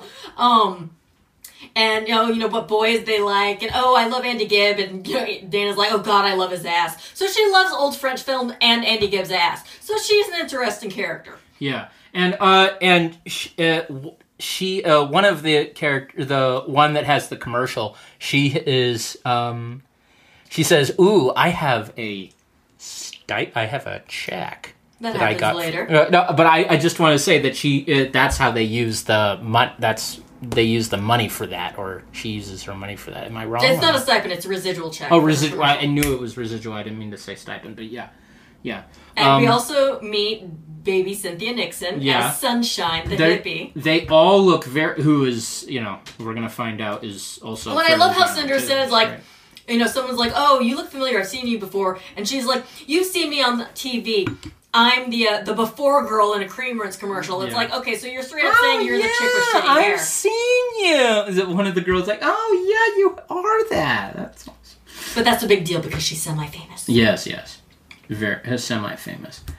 But And that's um, when they start talking. You know, once once they get to camp, they're in their room, and that's where that conversation happens. And then they start talking about banging, like you do when you're 15. yeah, which is both uh, and both boy fifteen year old guys and girls both talk. I don't know. If, We're not that different. Go fig. Oh wow! Hopefully we can connect more. Everybody's.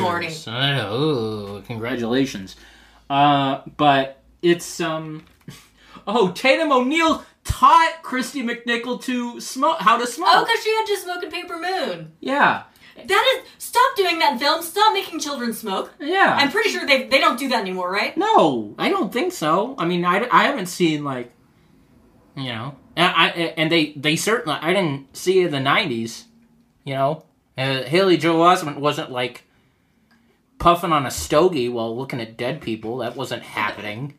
I see dead people because I am soon gonna die for my own, you know, cigar smoke. I don't fucking whatever. But uh, oh yeah, uh oh, they uh, Kristen McNichol auditioned for the role of Amanda Wurtzer, uh, sorry, in the Bad News Bears in 1976, but it went to Tatum O'Neal. Oh, yeah, they were pro- they're yeah they're Oh, very yeah, similar. You can see they're I've probably up for a lot of the same roles. And um, oh, during production, Kristen McNichol was asked to leave a McDonald's restaurant because she entered there on a skateboard. See, this is how you, you know, throw children customers away. This is how you treat them, and this is what's going to happen. You're not going to get a. You're going to reject that shit. Anyway, the it the girls all feel like they all look like real. Yeah. Also, they're all so distinct. Every face Yes, is they're so all very distinct. different, very Um, different looking and very different character wise. And that's what I also really loved is you had you had Cynthia Nixon, you had the funny, hilarious, uh, a bit a bit chubby girl who was doing all sorts of wonderful faces and miming the songs throughout. Uh, you know when they're singing that uh, when. Mr. Armand Assante is playing his guitar. She's she's Oh, the miming girl, the yeah. words, and she looks like uh, she would have been in Goonies as well, you know. But uh, it's uh, you know I really liked, and you have like the you know the actress and the more uh, quote unquote butch what would be a butch girl or not butch, but um, You more you know just looks like more of an. Uh, there's one that could maybe be an athlete or you know or whatever, but. uh it, but they are all very different in their personalities and in their faces Yeah, and everything. So it's and that's helpful to figure out, uh, find out because in other camp movies you don't always you don't always get that. And you kind and they kind of and characters can blend together when there's that that many of them. They all don't look the exact same. We've talked about that in other movies where it's like, oh, which blonde is the blonde that I'm supposed to follow? But uh, yeah, go ahead. I didn't. Yeah, so they're they are in their um, cabin and they're talking about banging, and uh, the the conversation pretty much goes like this. Dana says, "You know, I knew this one girl. I swear she did it on a roller coaster. Hey Ferris, where's the weirdest place you ever did it? Weird conversation for fifteen year olds." And Ferris is like, "None of your business because it isn't." And Cinder's like, "You know, why not? She probably doesn't know anything." And Ferris is like, "I know enough." How do you fuck on a roller coaster? You don't. That's a lie. No, no, even but I'm trying to think. How would you have sex? Or do I mean I guess if you took off your pants and you both took off your pants, you both sat down like a like a cow, That- that is, so that thing, is so then- dangerous. You know when you get on roller coasters, you put the bar down, and the guy comes along and is like, "Okay, raise your hands." strapped, you have to bar. fucking- Yeah, it- you do not have seat sex belt, on you- a roller coaster. and especially you do one or the other. You do one and then the other. yeah, or uh, I guess I guess in the olden days you could do it on an old roller coaster if the strap Still isn't that fine. It's very smart. very dangerous. But I don't know of any people that are having sex on roller coasters now because the, the roller coasters are much more involved, and also you have to pull it down. It's like a it's like you're in a fucking top like Top Gun bullshit. You have to pull Because down because it's dangerous. and you know that's why you don't. That's why you don't. That's why you don't, kids. Both sex and roller there. coasters are dangerous. Don't mix those. Don't, don't one is more dangerous than the other one. STDs are a thing. Maranda, and so are condoms. That's why we wear seatbelts. Anyway, Anyway. So Cinder asks Ferris, you know, ever been ever been to fourth base? And Ferris is like, you know, completely reasonable. Yeah. I'm 15. No one goes to fourth fourth base. And Cinder's like, I hit a home run at 14, which is like, okay, that's red flag. Probably not the best idea. Don't do that. no, not That's, a good that's idea. too young. You don't know what you're doing with your emotions and physically, and it's it's also it's just gonna be shitty. 14s aren't having good. 14 year olds are not having good sex. no, you you have decent sex when you're mu- Much bit o- much older. And Much it takes. and know what you're doing. and it- you're when it comes to sex, it takes a, a decent amount of practice, and you got to know what the other person's into, and and it takes a lot of communication and all that fucking bullshit. and maturity. you're just you grow into entering. That's all. That's what you're doing. Yeah, and you know, then Cinder says, "Well, I guess some of us are women and some of us are little girls. That is not all of you and, the difference." and I wrote that down. right I, uh, I said this to the TV. I'm not sure if I wrote it down, but I said all of you are girl. Yes, There's no, none of you are women. 15. Well, yeah, you're on a cusp, but sex is not the boundary No. between the cup, Yeah. between the sides. And you know, then Cinder says Angel, "Which are you?" And Angel, again, totally reasonable, says, "I think guys are a pain in the ass." Yeah, well, they can be. And then Cinder's like, "Oh, two little virgins, how quaint. No wonder they're always fighting. It's all that unreleased energy." Probably lesbies. Here we go again with you- the 80s homophobia because you gotta. Yeah, this- You know, and Ferris says, well, maybe she is, but I'm straight. And it, mm, what we know now, that's that's an not interesting true. little bit of in real. dialogue. Yeah, but um, uh, And the- that's when we get to the bet. yeah, the bet. Um, which I don't know. There, there's a shitload of fucking peer pressure and shittiness, and they feel like they need. To, you could see it on their faces throughout the rest of the movie. Yes. They both feel like, oh, I have to have sex with some fucking dude. I have to do this to what? To make it to. And also, what you know, fifty dollars or hundred dollars or however. Yeah. What What did she say? The the fucking Oh yeah, she's like, I'll bet my residual check that um that you know Ferris gets laid before Angel. Yeah, it's her one hundred dollar residual check. Yeah, that's what I thought. It's like, it's not. And then all the girls get in on the bet, betting however much money they want on whichever girl they choose. And of course, we're not going to see any of that money exchange hands or anything. This is just all bullshit because they want to feel like, ooh, I want to also play in this stupid, I- stupid idea of a game of trying to fuck some guys. And so, and the two dudes they go after are two very different types of Very, dudes. very different. Yes. Oh, I just, I just want to mention Penelope real quick. Yeah. She's the younger girl. She's kind of a hanger-on. She wasn't supposed to be put in their cabin, but she is because she's younger. She's probably I don't know, eleven or twelve. She, she's great though, but she wants to be more grown up. You see her, we see her stuffing her bra, claiming, "Oh, they'll never grow." And then another girl says, "I think it's probably Cinder because she's a bitch." Is like, of course not. You're smothering them. Yeah. I, but I just, I love Penelope. She's hilarious. I think. Yeah, it, it's um, and Matt, uh, and there are two different. Yeah, there are two different types of guys in this. Armand Assante has never looked more compassionate, more woke, and less dangerous in his entire film filmography. In his entire filmography, he has never looked more kind and decent and understanding. Because everything else that Armand Assante has been in, he has been the most ruthless, awful, misogynistic, or evil, or biggest fucking piece of shit you could get on the fucking okay, so uh, it's just amazing seeing him play really against type here because he is Mm-hmm. Yeah, he he's plays been in some as Ga- as Gary Yeah. is Gary. Hello, my name is Gary, and I def and he he there's so many uh, all of his scenes are him like pushing away. Yes, you're a good person, but I don't want to have sex with you. I'm trying, and he doesn't really lead. His character doesn't lead her on at all. Not really. Well, of course not. He's like is good. 31. She's 15, and he ha- is sensible and not a creep. Yeah, he's yeah, of course. That's what I that's what I mean. I'm happy. Mm, yeah, and happy about it. So that. Angel's It's just nice to have that that it didn't turn disgusting. Like I know you were so afraid. I no, I was not afraid. I just didn't want it to be fucking predict. I just didn't not afraid. That's a fucking. You were thing. concerned. Well, there's a no. I've, I've watched enough teens. I mean, like older men going after teens. It's for, okay to be bothered ped- by pedophilia. Yeah, uh, yeah, as I should, and I am bothered by this fucking. I guess this would be more. And and it's not even. still. But it's not. It, but Still he's not not into it. He's No. not. So it's not into that stuff. I was just worried that it just would delve into more of uh, more of the devil in the flesh shit, or if you're we're gonna see some devil in the flesh shit, or He was also well. He he was a little bit more in into the idea. Mm, Yeah, Yeah. I know, and I'm just I'm just glad because you know he's known for playing fucking John Gotti, and you know, and uh, being all right. So just oh my gosh, so this is uh this is pretty early in Armand Assante's career. He's only, I mean, he's did like one, two, three.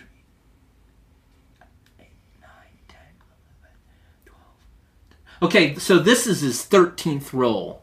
So he is fairly new on the block. He's only been working since like his first thing was in 1974. And so he's uh he was on a show called The Doctors for 208 episodes. So Wow. he's a uh for yeah, for like a year a, a year or so. Oh yeah, that's a anyway.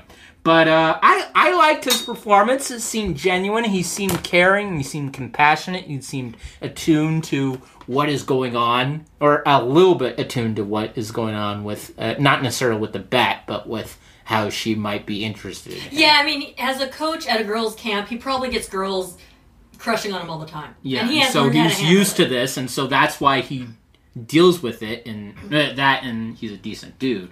But you know, he he probably has practiced laying people down. Like, oh God, uh, you know, playing, uh, laying, uh, telling people, Being hey, adult. being an adult, and saying, hey, that's nice. I don't want to do any of this shit, but Yes, I'd this like to interact wrong. with you. But it's just generally generally wrong. wrong. for a multitude of reasons. yeah, and so that's why, yeah, that's uh, one of the reasons why he doesn't. But we're going a little bit Yeah, over we're the going place. Go ahead. place. Sorry. So Angel's team, they go over to where the boys' camp is, which yeah, very very smart. Let's put a girls' camp and a boys' camp. Let's put it within walking distance. Yeah. Brilliant. Um, they go to watch the boys swim, like you do, and I love how they all have binoculars.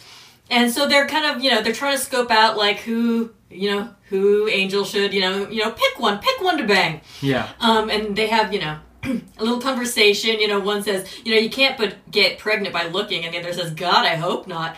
And then, you know, because their their heads are sort of in the right place, you know, uh, I think it's probably one of them says, you know, well, what are they going to do about protection? The other says, well, the guy takes care of that. Uh, Uh, sometimes it depends on the guy, obviously. it depends on a few different things. And another one of the girls Depends on- says, not since the pill. So it's like, okay, this is an important conversation. Yeah, you cannot depend on a guy to have the condom since. And this is still a thing, is guys expect women to be on something. I know. I'm more. Yeah. I'm not preaching. Oh, I'm no, ju- I'm no, just I know you're not. I'm just uh, interjecting. Go ahead. That it that it's still that it's still kind of a thing. I've even heard the youngsters are are not doing the condoms as much as we used to back in the day. Uh, fucking dum dums. yeah, that's not not wise. Especially since unless- all the shit that's gonna happen. unless you you know have like an app that has your you know test results from the past couple of weeks Yeah. Or e- even then, it's best better to be safe than sorry. yeah no glove no love it's better yeah better safe than sorry Love, love. but due to this conversation they're like okay so we need preparation so what do they Not do H. i'm sorry Not H. Go ahead. i'm sorry You said not. Uh, you said preparation. I said not H. Go ahead. oh I, okay well that well no no too they're too young to have hemorrhoid issues i would imagine Yeah. No. No. Fifteen-year-old is having problems with her butt. Or let's butt. not think about that shall we No. Hemorrhoids on a fifteen-year-old guy. That's not good. I, no, I don't want to think about anybody's hemorrhoids. I don't know what they look like. Oh, this is a weird tangent. Okay, go ahead. Sorry. So, yes, we need to be prepared.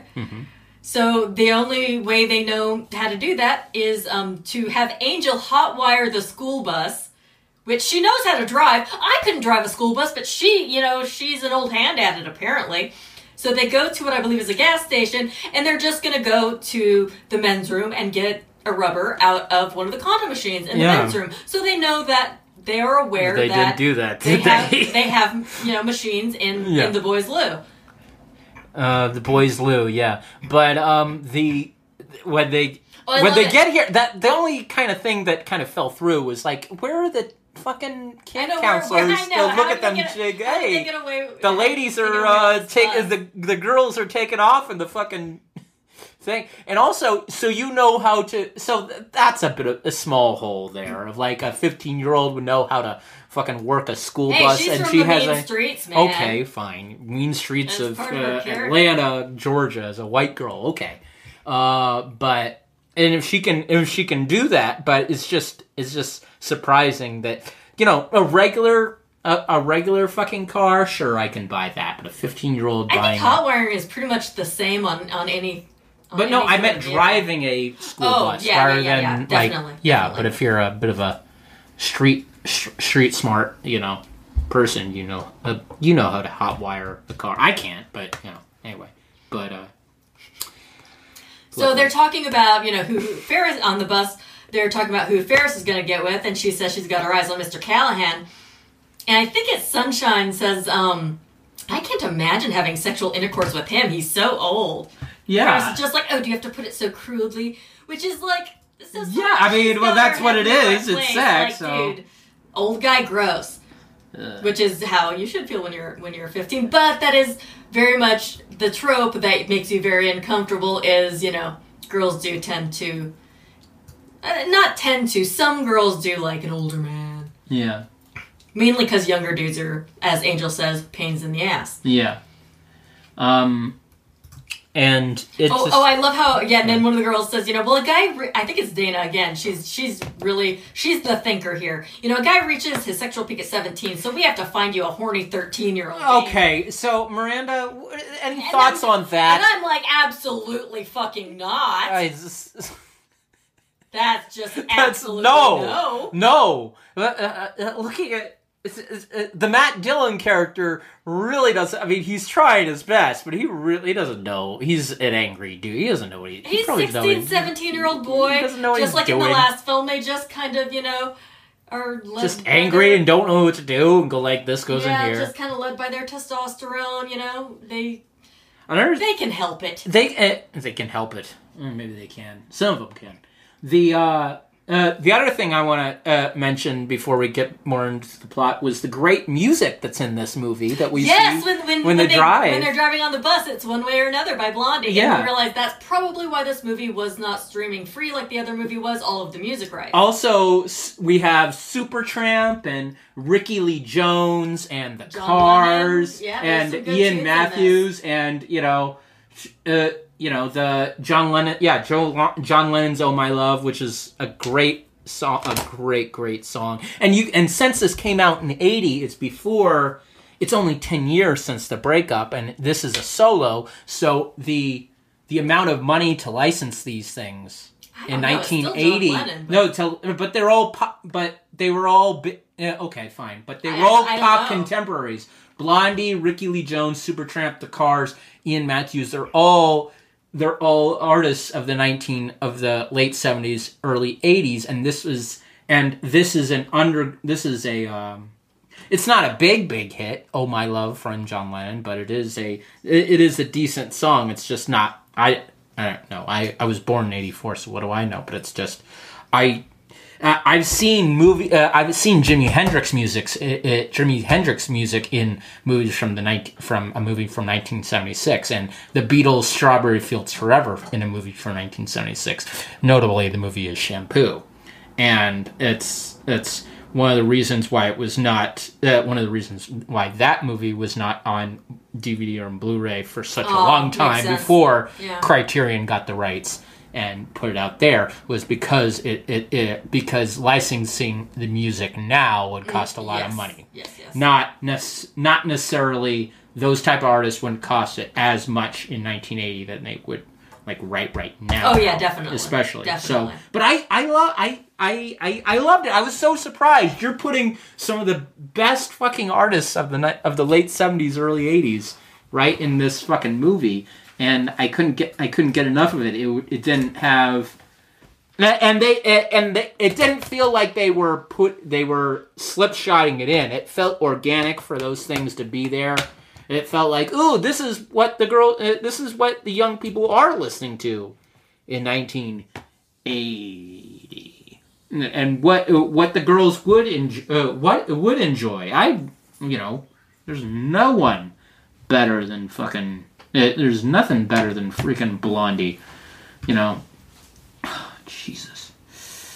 I wanted I I wanted uh I I often thought, well, those kids are going to grow up to be a-okay. That's what I thought during the movie. I I didn't think anything I I thought that this was going to help them. They were going to learn all about the music, sex. the good music, Yeah, this doesn't hurt. it doesn't hurt at all. The um Well, after after she's told Pat about the thirteen year old thing, Angel just says, "Yeah, I'll I'll do the choosing," which is like, "Yeah, I That's- think so." But then Cinder says this shitty thing, you know, one day, Angel, you too may be a sex object. Like That's- that's not that's not a great. good, yeah, not a good thing. Why why is that your goal? Yeah, that's not. You shouldn't want to be that, but I mean, like, it's not. that is kind of ideal to be reinforced on on girls of all ages. Oh, that, yeah. that is the ultimate. You're one of those objects of sex. Yeah. Yeah. object of sex. The such object. And uh, you don't do that. They're human beings. Indeed. Uh, as far as I know, they're human beings. As far as yes, what I- women women are women are humans. yeah, that's what I've heard. We're people. Thank Uh you. That's what I've I've read on the internet. So they get to the gas station, lift Penelope. I onto the um. There's a window over the door. Yeah, it's great. And so they uh they get they get in there. It's uh to that uh that uh and she gets that- stuck for a bit. Yeah, And, and I love how they yeah they send like the 11 year old to go score rubbers. because she's the small uh, she's the Yeah, she's the smallest. smallest and she they can can get her. in there as quickly as possible. And once they get in there, they they fucking take they fucking batter that thing to open that the that well, well yeah. Dispenser. This is this is where Randy shows up. yeah. Randy is outside. Hey, oh, Mr. Matt. Dillon himself. Yeah, and he looks 16, good. Yeah, yeah. he looks young. He looks young. He looks very fresh, very fresh face. Yes. and uh, he's a he's a he's a bit of a angry uh, charmer. I mean, he's got a bit of a edge to him. He's just kind of a dopey tell. teenager, I think. Okay, well, he, he's got a bit of an angry streak in him. We find out a little bit later, or, or like he doesn't know how to deal with some of the emotions. I just, I, Yeah, it felt authentic to me. Go ahead, yeah, but yeah, Um, and you know, he and Angel flirt a little bit, but and he, I think he has a beer. He's just drinking, and he had another, he had another girl in the Yeah. car. yeah, he did. So And he's- Angel's like, "Well, where'd you?" Oh, he's like, "Well, where'd you get the car?" He's like, "Well, I bought it, like you do." And she's like, "Well, where'd you get the girl?" He's like, "Yeah, she came with the car." yeah. He's like, "She's." They- they don't- they- can and still flirt with you. Another like- thing, this is 1980, but young, uh, people who have didn't hang out in 1980s, that you couldn't buy a, a woman, you couldn't buy a car. You know, a woman wouldn't go with the car if you bought a car. Yeah, that 80s. still doesn't happen, Michael. No, it doesn't. You don't. You don't purchase No, women. no, Maranda, I know you don't. I'm just letting you people know that in 1980 it also didn't happen. Oh, okay. Well, I'm, I'm glad you. Yeah, well, that- no, it, that it, he's, it, it, you know, he's trying to seem smooth. You can't get a woman when you buy a car. I mean, if it doesn't come with the car. Anyway, Okay. Uh, I'm just calling Matt Dillon a liar in this movie. That's Yeah. all. Go ahead. So they exchange names, and she's just like, "What's your name? I know my name." Like, like she's pretty smooth. She's she's kind of she's got some game, Yeah. and she's just like, "Oh, my name's Angel, but don't let the name fool you," which is pretty good. And then he she's blowing a bubble with her bubble gum, and he grabs the bubble and steals her gum, which is like that's a little intimate for a stranger. Yeah. Um, and he's like, "Oh, my name's Randy, but don't let the name fool you," which kind of has like a double meaning because Randy does mean something. yes, it does. And as it turns out, he is indeed. So Yeah. So, the another really lie fool- by Matt Dillon wouldn't character. really be fooling you. I don't think he really yeah. He's thought that through. no fooling. So the yeah, the Kristen condom machine is not working out. You know, she put her quarter in, she turned the thing, and Penelope Didn't just work. she can't get she can't get the damn uh, machine to work. So she I don't know how she does this. She pulls the entire thing off of the wall, and she comes out of the men's room Yeah. with it's actually two machines kind of stuck together. This massive condom machine. She's like, we're just gonna take them all. I hope that doesn't have any consequences for anyone else, and you know, down the line who ends So you needing- might also need a condom when they're in the fucking woods trying to bang their girlfriend or something. It's like, oh, I'll go to the restroom where there's certainly going to be a condoms. Oh my gosh, there's no. The condoms are all gone. Yeah, and Randy's pretty amused by this. He just goes, "All right, like yeah, these chicks fuck." Yeah, they're ready to rock and roll. Shit. But uh, yeah, Yeah, so they have to take that machine out to the woods and bust it, bust, bust it open. which is Rubbers for everybody. Rubber, it, And- it takes so many. They have no idea. No, I don't think any of them have ever had sex at all whatsoever. We Just- find out later that no, they have. None of them have. Um, that's so that's why they're going like, ah, let's get a whole bunch of the condoms. Yeah, and- fuck up. Well, you might as well take them. I mean, Yeah, sure, but that's just Not, not, yeah, they don't. like, they don't last that long. I think they only last maybe a year. Yeah. Um. This is fucking great. Yeah, and I again, I love Penelope. She opens one, blows it up like a balloon. Yeah. She's great. Yeah. But uh. And and late, a little bit later during Family Day, when one of the when the one of the girls, the redheaded girl, um, you know, they're you know talking about what a great time she's having, and the, her mom's like kind of looking through her drawers just to see that she's being neat, and the dad says, "Is she any neater?" And you know, the mom is looking through the drawer and just sees like a dozen condoms. yeah. and she's just kind of shell shocked by this. Okay. And it's just like, yeah, she's doing fine, but she doesn't give her any grief or anything. no, she doesn't. She's just like completely taken aback, which is a fun, uh, a bit of a funny moment. But it would be terrifying if you were really that child's mother. Yeah, I uh, you'd be freaked out certainly. I mean, at least she's being safe. But oh my goodness, yeah. Oh my goodness. But uh, yeah. All right. So what's what's next after they after they break open the condoms and start you know The food putting them in fight. the pan- yeah, they're the food fight, which st- uh, starts innocent in- innocently enough. uh, yeah, enough. it does. I mean, there's this whole thing where we see girls around the um around the camp wearing T-shirts that either say Ferris or Angel. So the entire camp is in on this. Yeah. Everyone has money on it, and everyone has picked a team. And you know they're being a little antagonistic with each other, just kind of slyly, you know, kind of accidentally on purpose, spilling food on each Yeah. other, and then it just gets more and more, you know, food fighty, and then it starts a complete food fight because these are children, Yeah. and a food fight So- is fun, and they're, and they're not being like dickish about it. Everyone's having a good time. They're all smiling. yeah, the less, counselor yeah. is not pleased, but they're having they're having a blasty blast. Yeah. And uh And yet, uh, Ferris is talking to um, a female can- counselor, and it's kind of interesting. She asks about the after effects yeah. of sex. but what are the after effects? Uh euphoria if it's done well, but you know, other than oh, the afterglow. Yeah, yeah. It's just this just shows how much it's like. Yeah, it's They a- don't know jack It's shit. a complex thing. Yeah. I mean, it's both simple and complex at the same time because it can, it can, you know, there are lots of just emotions and logistics and whatnot involved. Yes. And, you know, she's just talking about how, you know, I used to think that a kiss used to be the end and will I be different after? Hmm. No, no, you no, won't. you won't. Depend but yeah, no you won't. I mean, hopefully. Hopefully. If you're different after, that's usually that bad. it depends on the kiss. That must be uh, No, very she's talking scary. about sex. Oh yeah. Oh. Will I be different after I have Oh, sex? uh, well, yeah. Again, depends on the. Yeah, that depends on the context and exactly how it happens. You don't want to be different after that. All, all these all these wonderful questions are really have need need and deserve complex answers. Yeah. And long answers, and to get all that information downloaded in like uh like second or third hand from someone who might know slight a ti- teensy tiny bit more than you, or not not know anything at all. It's you know.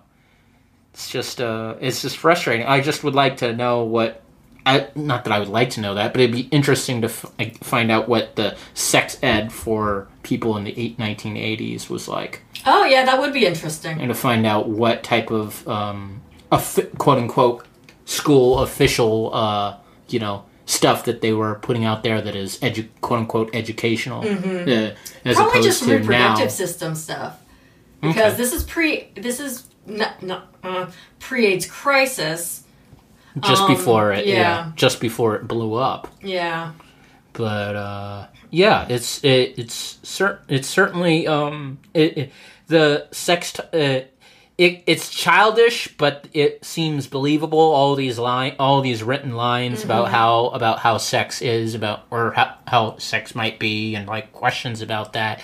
That feels that feels real. It doesn't. Not uh, the greatest thing about these two movies. They didn't feel fake. They didn't Yeah, feel like bullshit. or- It, it was, and it didn't feel cheesy at all whatsoever. It, it felt like very straightforward and yeah. I, but go ahead. Yeah. So Mr. Callahan is having the girls do jumping jacks by the pool, and Penelope, being Penelope, asks if the jumping jacks are good for the bust. She is so worried about her boobs. yeah. Girl, they will come in time, and they are not as important as you think. Yeah.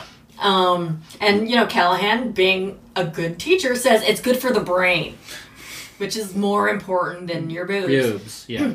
And he's like, "Yeah, you'll you'll thank me for this when you're 40." And they're like, ah, "I doubt it." No, he was right. No, He was you're right. All of them will. Yeah. Um, oh, okay, and I think it was before it was uh, during breakfast. Um, Sunshine had put some drops in um in Ferris's milk. Oh yeah. yeah, and and they're like, "What's that?" She's like, "It's ginseng. Ginseng. It'll make you Yeah, sexy." I, I don't know what that is. I never understood that.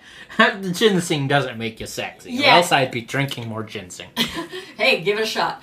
Um, I will as well. And Sunshine also gives uh, Mr. Callahan some ginseng tea because if they're both on ginseng, they'll both be very sexy. They'll both sex. right now both be very sexy. They both want to have sex with that. Yeah, that's Yeah. so Ferris falls in the pool and has to be pulled out, and the girls keep trying to get him to give her mouth to mouth. Like Yeah. she needs artific- artificial uh, respiration, and um, he's just like, "Yeah, she's breathing. She's fine. I'm not doing that for no good reason." Yeah. Oh, and you call it it's a it's a Sandlot moment. Yeah, and they uh uh because yeah I saw that and that's fourteen year or fourteen or thirteen years later. Yeah, as far as right. like because I think it's ninety three or ninety four. I, I want to say '93. and that was you know speaking of men uh, coming or boys uh, coming of age thing Yeah, that's a good that one. that's a that's a that's a good one that that has nothing to do with really with sexuality but has to do with like friendship and finding Mm-hmm. out what where you belong in a group and all that type of stuff and i was also looking at uh i was looking at all of the uh movies that are that have that have that are from that ha- that are from that are manly or from men. Anyway go ahead. Yeah ramble fucker. But Well, uh, they, they tell him that Ferris doesn't know how to swim and try and convince him to teach her, which he does, which, you know, it's like, oh, if you spend time together with her in a bathing suit, yeah, yeah. And, oh, yeah, one of them says, oh, Mr. Callahan, doesn't Ferris have nice legs? So inappropriate. Yeah, that's not. And he's like, yes, because she exercises diligently. Like, let's move on. He's not about this. Yeah, he he is pushing all this shit away, really like a good human being, like a good uh, He's just adult, like, I'm not talking a about boning with you person. little girls. This is yeah, just, this is disturbing. Yes, I don't do that. But he's probably used to it, you know. Happens every summer. There's probably at least one. yeah, And um oh okay so yeah Mr. Callahan is teaching trying to teach Ferris how to float and swim and whatnot and um I love it Cinder and Sunshine are kind of off in the distance and they're watching and Sunshine is playing a recorder and Oh. Cinder's like no play something sexy yeah play something sexy on their recorder yeah, but she seems pretty pleased with Sunshine's next choice yeah, I, I don't know what tune that is I wish I did yeah. I don't know what that. I don't. I couldn't catch it either. Yeah. But um, yeah, it's, it's if you know let us know in the yeah. comments Yeah, that's or something Yeah, but um, this is uh, it's so helpless. I I felt so embarrassed through so many fucking moments I in know, this it's so movie. relatable. It's so yeah, and uh, this is more relatable for you than it was for me. I I Well, felt yeah. more. I felt more embarrassed. I was a 15 year old girl you weren't Yeah, I was not. I was never a fifteen year old girl. The um, but anyway, where where we go? Oh, so okay, so that's when that's when Angel and Dana go and check out Randy, yeah. and Yeah. she's like, "Yeah, I know, I know the one I want to fuck. It's this one." And they're they're riding, you know, a bunch of the boys are riding dirt bikes, and she's like, "Oh yeah, awesome." And, And then, and then- then he eats it, And then he eats it, and, and he's like, oh, like, "Yeah, well, he'll have to do." do I really want to have sex with this guy who just bit the dust? Um, but uh, So it's the family day cookout, and the parents have come to camp, and we see Angel's mom kind of ogle a shirtless male counselor, yeah, and it's kind of like, okay, so we know how she grew up. Um, like you know, mom's single and ready to mingle. Yeah. Um, and Angel asks when she lost her virginity, so she's just kind of curious as to what's quote unquote normal. yeah. Quote unquote normal. Oh, and then that's when we see, you know, a bunch of girls wearing Ferris shirts. They pass her and her dad, and her dad's like, "Oh, looks like you made a lot of friends." That's when she learns that her mom bailed to Reno, and her parents are getting a divorced, or getting a divorce, excuse me. And this, of course, really upsets her because it naturally would. Yeah, it naturally it should. Yeah. I I can't. Yeah, I, I would. yeah, they're me out. having cake in the cabin, and so, oh, so I love it how somebody said, "Oh, I don't love it." How one of I don't love it. I okay. don't love it. But it, but it's it's relatable. I think it's probably a Cinder that says you know you know someone's telling Ferris to eat her cake. She's not eating it because she's upset, and you know they say you know someone says you know uh, she shouldn't eat her cake because guys are turned off by cellulite, and it's like well then fuck them. Cellulite happens. Well, fuck them. It just has to Fuck do the with- cellulite. no, fuck the guys that are turned off by cellulite. It just happens. It has to do. Why? They're turned off by cellulite. You shouldn't fuck them. But go ahead. Indeed. Okay, fair enough. You just- said, just- yeah, yeah, you just fuck them. Why? That's a big. Your logic's a little screwed there, baby. yeah. Screwed there. But um, yeah. So, go ahead. That's when Angel, um, next scene, uh, Angel kayaks to the boys' camp to pick Randy up. And they go to the, the most romantic place of all, a cemetery. Yeah. So she's like, okay, I'm gonna hit this. Um, so she gives him a beer. And this is crazy. He's like, well, where'd you get this? And she's like, brought from home. It's like, you brought Brought beer, beer? from home to camp? That is so badass. It's- Okay, you're 15, not badass, but it's kind of badass. Yeah, it's very impre- It's very very impressive. And she offers him another, and he's like, I haven't finished my first one yet. And she like gives it to him, and she's like, Come on, chug a lug. But you know, again, he's like 16, so he can't he can't hold his hold his beer. So he you know gets drunk and passes out. She's like, You're supposed to get turned on, not passed out. Yeah. And it's like, well, That's you gotta pace happens. yourself. Yeah. He's a, again, he's a child. Yeah.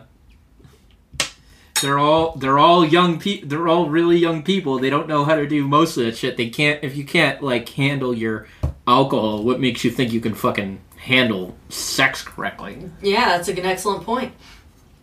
Oh, so now they're doing the girls are doing archery, and Dana asks Cinder, you know, how are we supposed to know when it happens? And Cinder, you know, of course she has no idea because there's no way to tell if someone's had sex or not Yeah. by physically looking at them. you could tell on the face. It's not a thing. And, and yeah, and she's just a bitch about it. And she's like, "Oh, you sound inexperienced." And sh- and you know, Sunshine's like, "Oh, wait, no, we'll be able to tell because when I became a woman, my eyes tilted. I've heard that." But it's not a thing. That That's not a thing, yeah, it doesn't- right? your- yeah, yeah. Your your facial structure doesn't just change because you've had a dick in you. no. Because why would it? no, there's no no. I But I, then- I have you know, your face hasn't I mean like I haven't seen your face change because of like me. No, it changes like, for other reasons. I don't know what that means, but okay. Uh, I was just trying to. But okay. Dana plays it off and agrees, like, "Oh yeah, you know, she's gonna get all all shiny and radiant and stuff." And it's like, no, that's just sweat. Yeah. it's just sweat. Don't worry about it. And you know, um, Ferris is still, you know, really upset about her folks, as she should be. Yeah. It's completely understandable. And Cinder, again, being a pain in the ass, you know, goes up to Ferris and says, you know, Angel's getting to fourth base tonight. Look, bitch, get your shit together. Fourth. I, I've never heard it being. I've never heard it called fourth base. I've heard it called a home run. Yeah. Or and I've uh, rounding base the bases, but I've never heard someone say, "Hey, fourth base, He made it to fourth Home- base. he's- made it to home. rode- yeah, he made it. made it to home." It's home base, yeah. It's home base. There's no fourth base.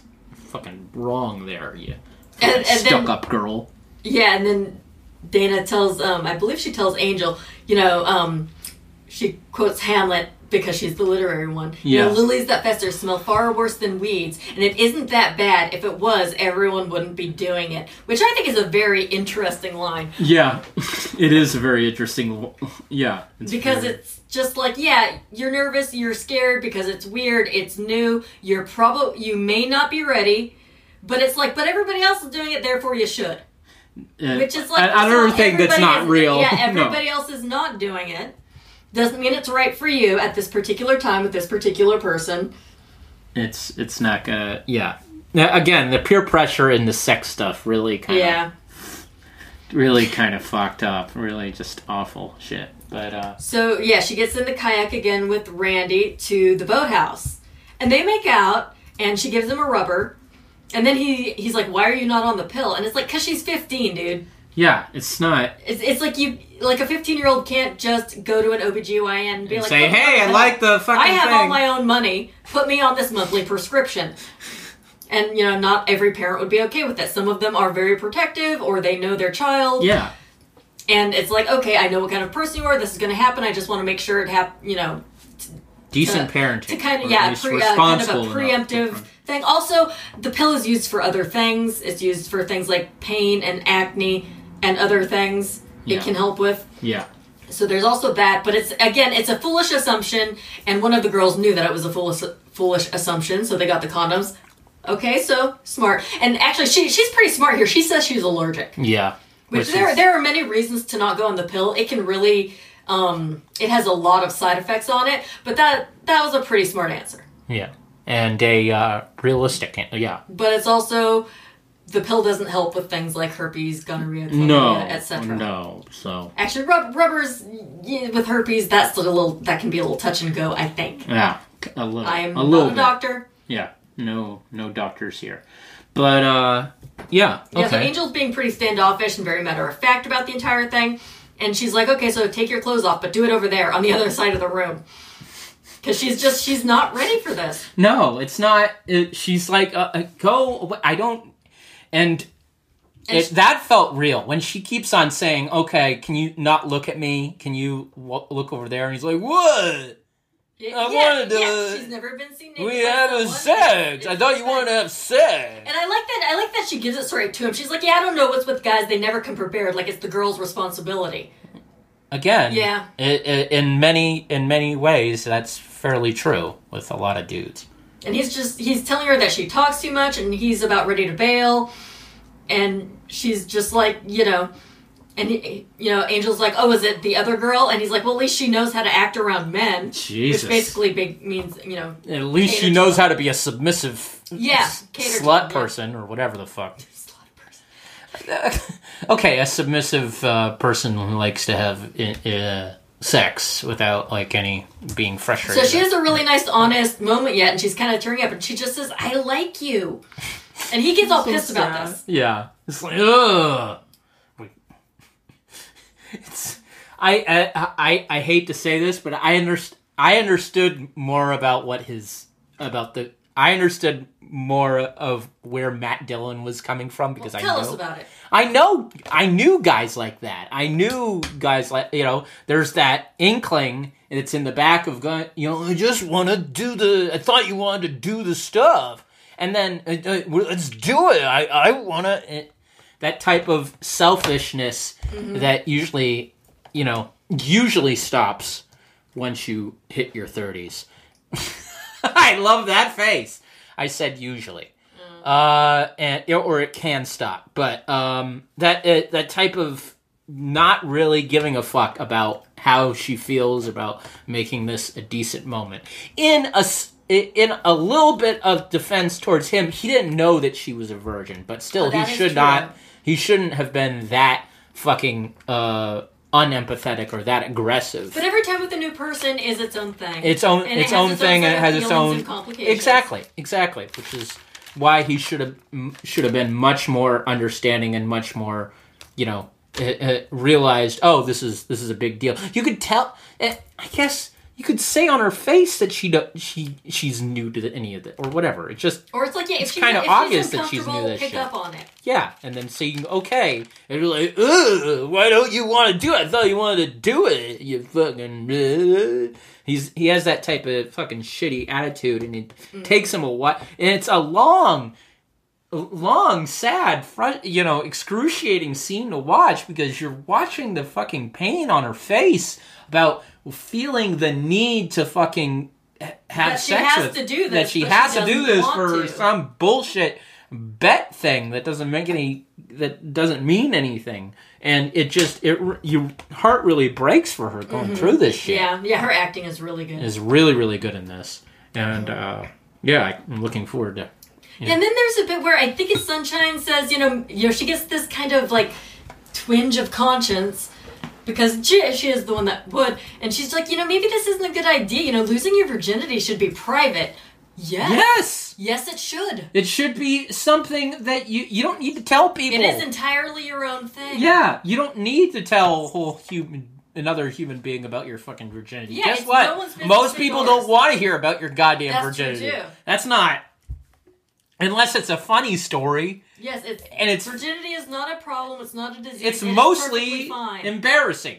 It's just It's an embarrassing. No, no. I said it can be an embarrassing story or a Oh, kind of a oh. regular, boring. That's what I meant. An okay, I'm embarrassing, sorry. irregular uh, story or something went wrong. They don't always, you know. Yeah, yeah, yeah. It, it can it can be it can be awkward, of course. Um, but being a virgin is Or it can be also just be whatever. perfectly It's whatever. It's it, every case is different. When it Yeah, but then Cinder Bing yeah. Cinder says like, uh, "Are you sure you're not still intacto?" Which is not a term I've ever heard for this. Intacto. Yes. I've heard of exa- exacto. But Which I, which yeah, I love. I, I don't love. I'm saying this sarcastically. I love it. Yeah, say you love it. How yeah. Whatever it is, say you Yes, being a virgin means you are intact. Intact. All of it's Yes. still. Yeah, it hasn't been damaged in any, any way. Well, that was a weird thing to say, but yeah, no, intact. It's yeah, uh, not a thing. It's not. Uh, Not a thing.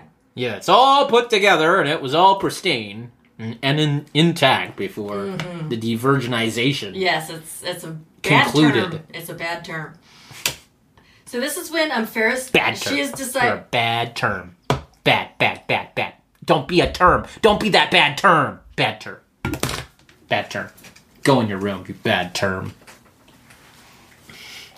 You word, you make you you make other people feel uncomfortable when you're said out loud. Bad term. Go ahead.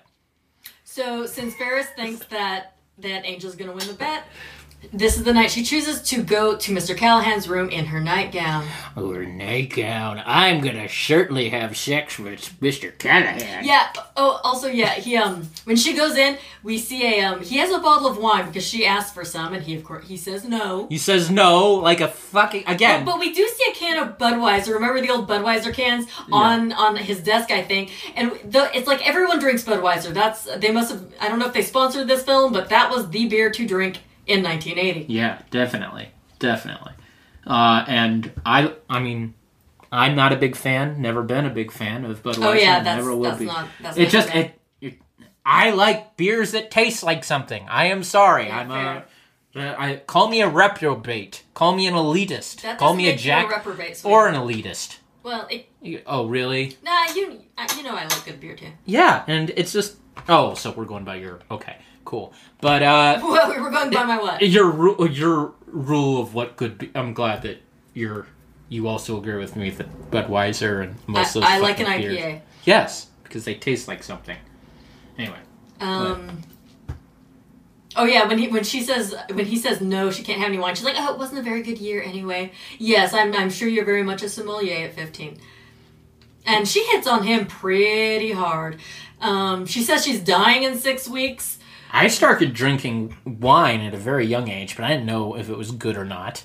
You can't find out until like decades. takes people decades There's decades literal there's literal alcohol to find out. certifications for yeah, wine tasting. exactly, exactly. So you don't know you have to take, jack shit. All right. But she knew it was a thing to say. Yeah, Yes, and that's the it's- important thing. Insult his Terms. taste in wine Yeah. and he'll want you. no, no, he won't care.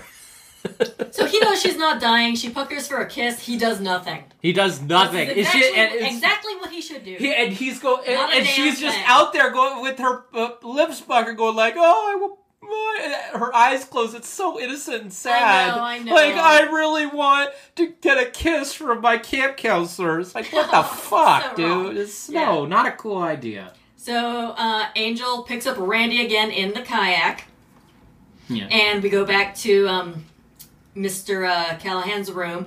And you know, Ferris tells him, you know, do you realize I'm the practically the only virgin in camp? I don't.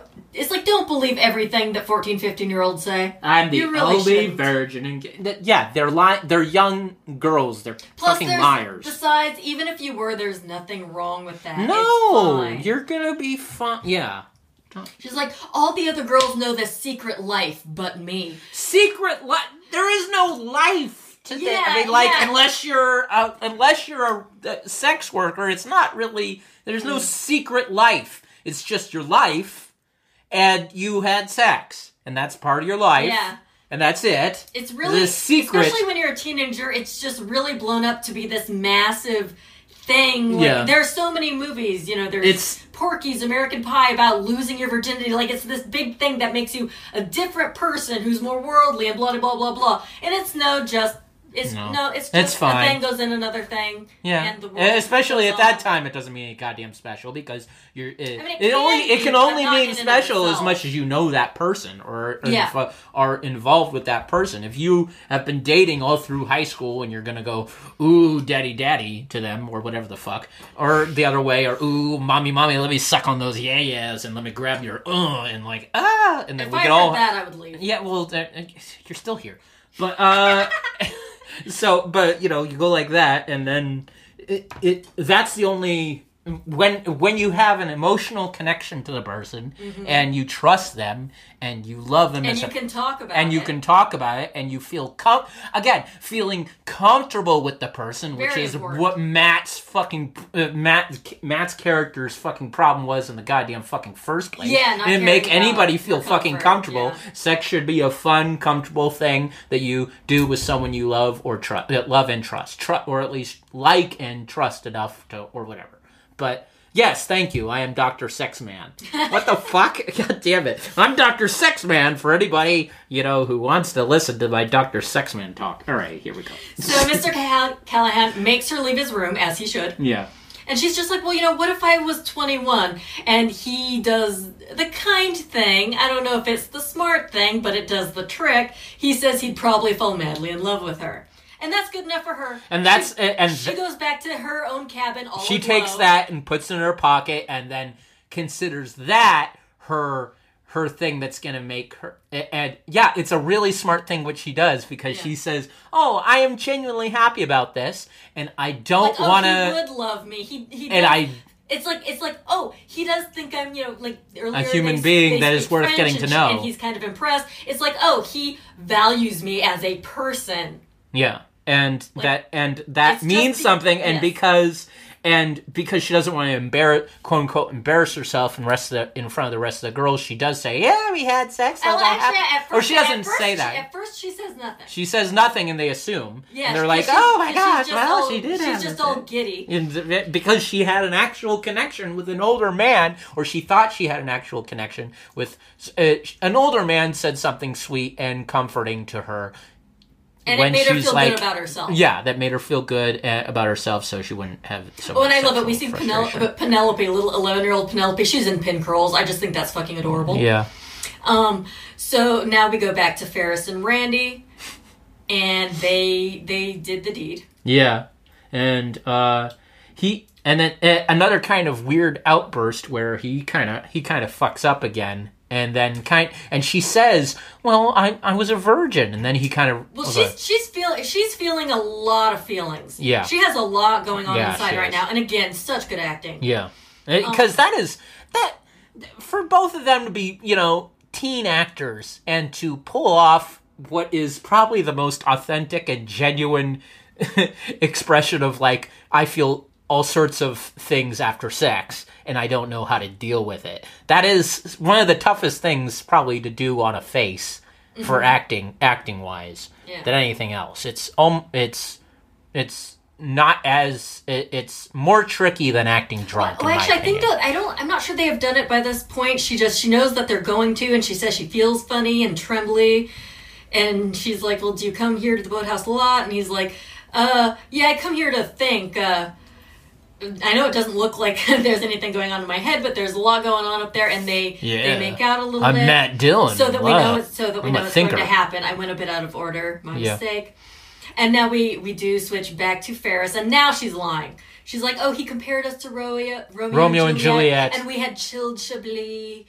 And She Dana mentions like, yeah, Romeo and Juliet a couple of times, so you know that she's like really into Yeah, that. there- there's- Th- there's fucking a whole bunch of of Shakespeare, shit in this, Shakespeare shit, Yeah, which I- I'm for. I like that. Yeah.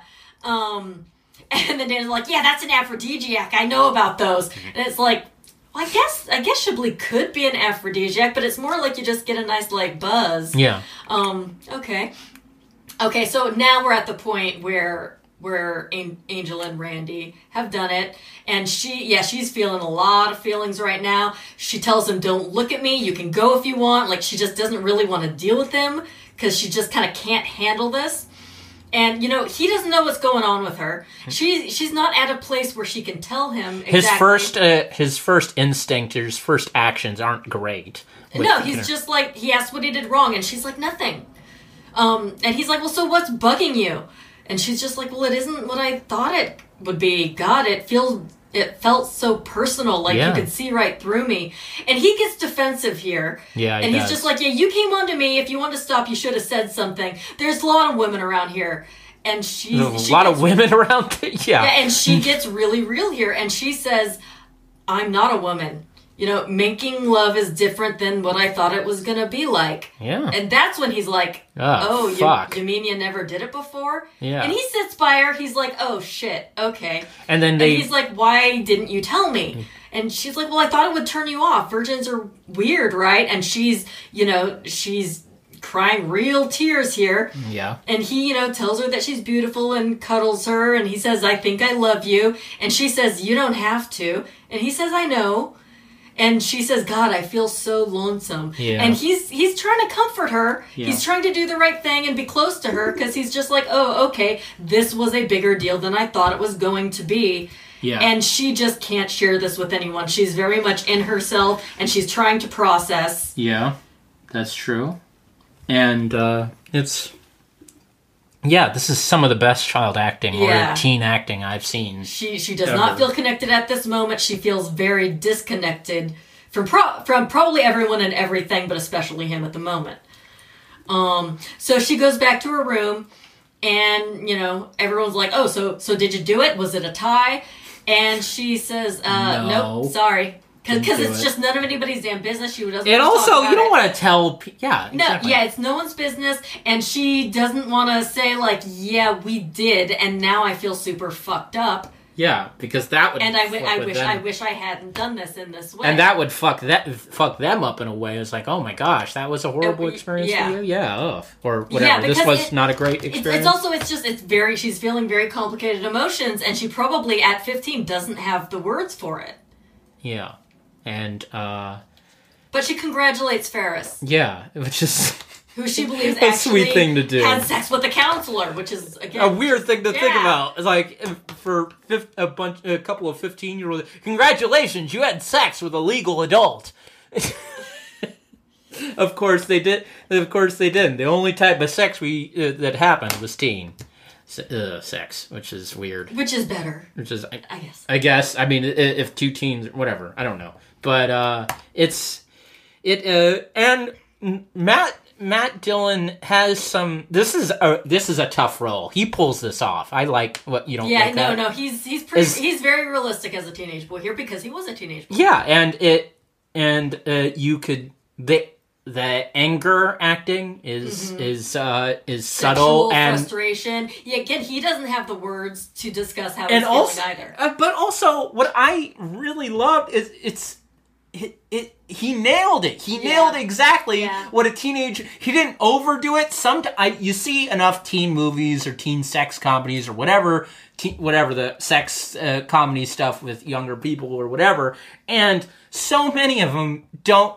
e- even when they're trying to be genuine, uh, it's you don't see uh, young guys' vulnerability when it comes to sex, Yeah, and totally. because so many, uh, I mean, uh, you know, P- uh, Porky's just uh, just men being like, "Hey, yum yum." And uh, I'm gonna get that. Revenge of the Nerds has some of that type of shit. There's plenty of fucking A lot of- eighties. uh, there's plenty of fucking 80s shit. and, and a lot of legal shit. In those Yeah, uh, and there's uh, and but they always have that confidence or and on Matt Dillon's face is like I fucked up after they had sex. It's like oh shit, she's a virgin.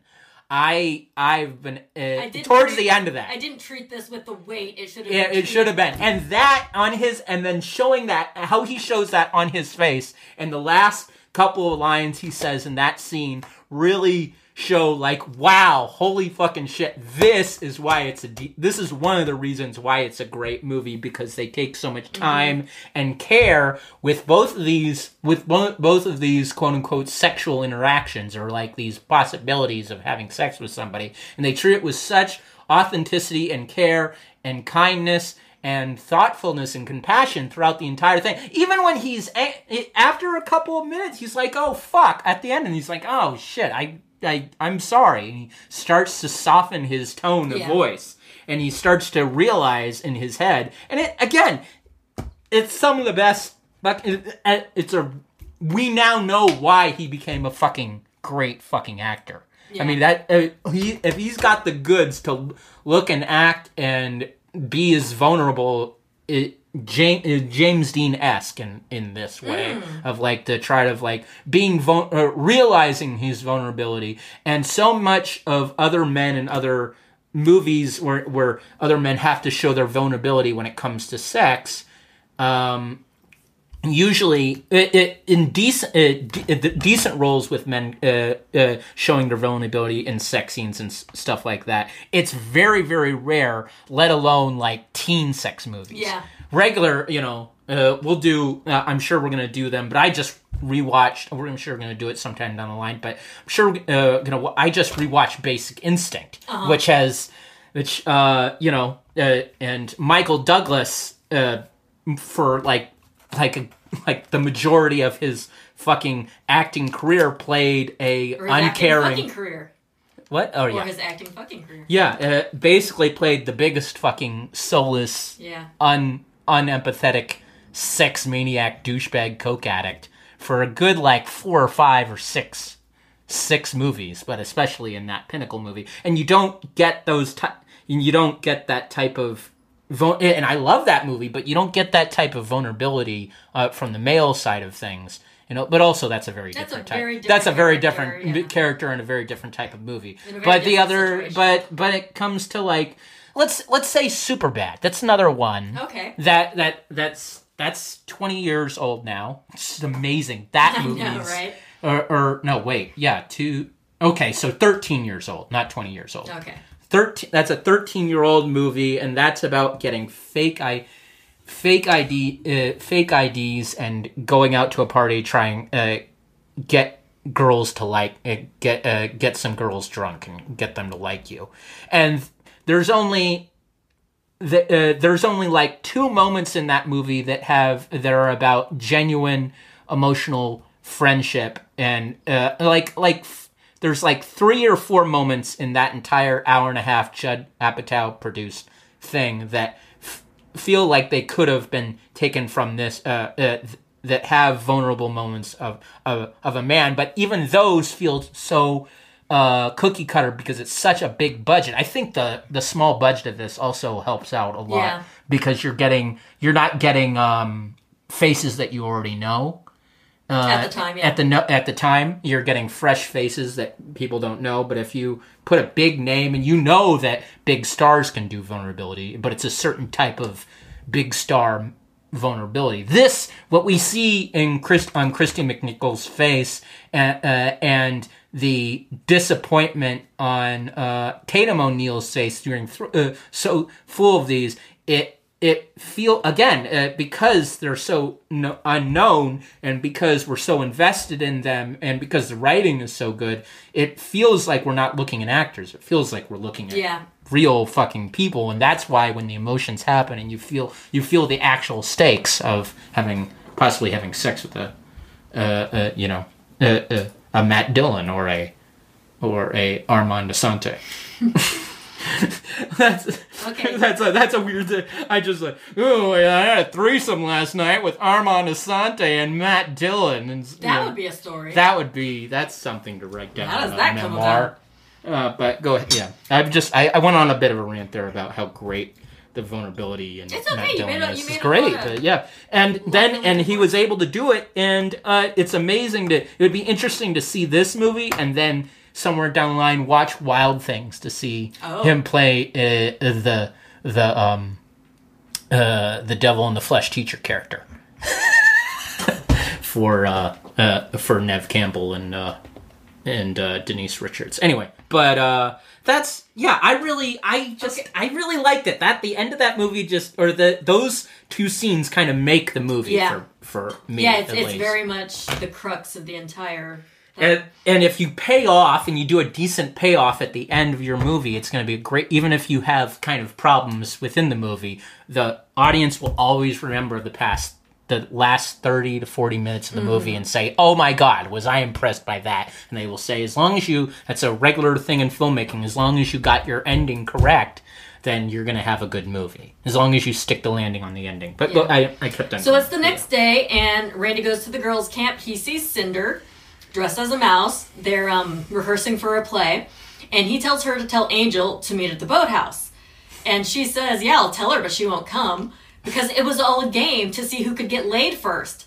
And that's. And and that he's rough. like, "Fuck." And look at his fucking face on which there. is which It's is just so, mean because because we know that That's bullshit. that That's Angel really did like him, and Yeah. she wasn't just using him. Yeah. it was. It started out to be that, but it, that, It didn't end so up like that. up, it's just so fucked up. fucked up, and you can. And he, that's uh, another thing. You can see the hurt on his goddamn face. It's so Yeah. another thing that's so heartbreaking. However, he's he then he calls Angel a loser and asks what Cinder's doing that night. so it's kind of like okay, he's still a seventeen-year-old boy. Yeah, he and he's and he's hurt.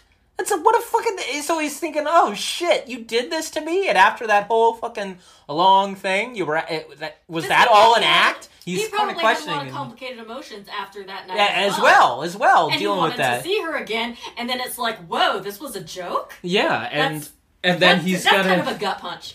And then he, it's that yeah, that I felt real sadness for him. But yeah, Um, so then Fer- uh, Ferris goes to Mr. Callahan's room, and word has gotten out. yeah, and Not good like, for him. Uh oh, Not good for him, and he is pissed, rightfully so. he should yeah, and because he might be talking to authorities when they get back to fucking Yeah, that- the, it's go like- back that- when we that- get back to Atlanta, you might be you know That's another thing. have to That's talk another to some thing is, cops. is none of these girls how they were just yeah, Bullshit. kind of using these guys Yeah. for this bet, and they didn't think about how this would affect Affect them. Wow, interesting. Yeah. Young girls not knowing how to. It would fa- yeah, well, they're, they're teenagers. teenagers, They don't know how to are fucking. They don't think and that. it's oh, just like yeah, this yeah, this fun. could really this could affect this man's career, his entire life. So he is very rightfully pissed, and she tries to explain that you know she just wanted to fit in, and you know she didn't always want to. You know, she didn't just want to be the little rich girl, and she's like, "Well, at the time I was saying it, it didn't feel like a lie," which is also very. That's a weird thing to fucking but say, it- too. But it was. It was definitely a lie. Just because it doesn't feel like it in your heart doesn't mean it's not. I don't- I don't- it didn't feel like a lie. It felt like a real thing. so she's hurt that she hurt him. They're all But hurt. there could, be Everyone's gre- there could be greater consequences to this unless everyone comes clean.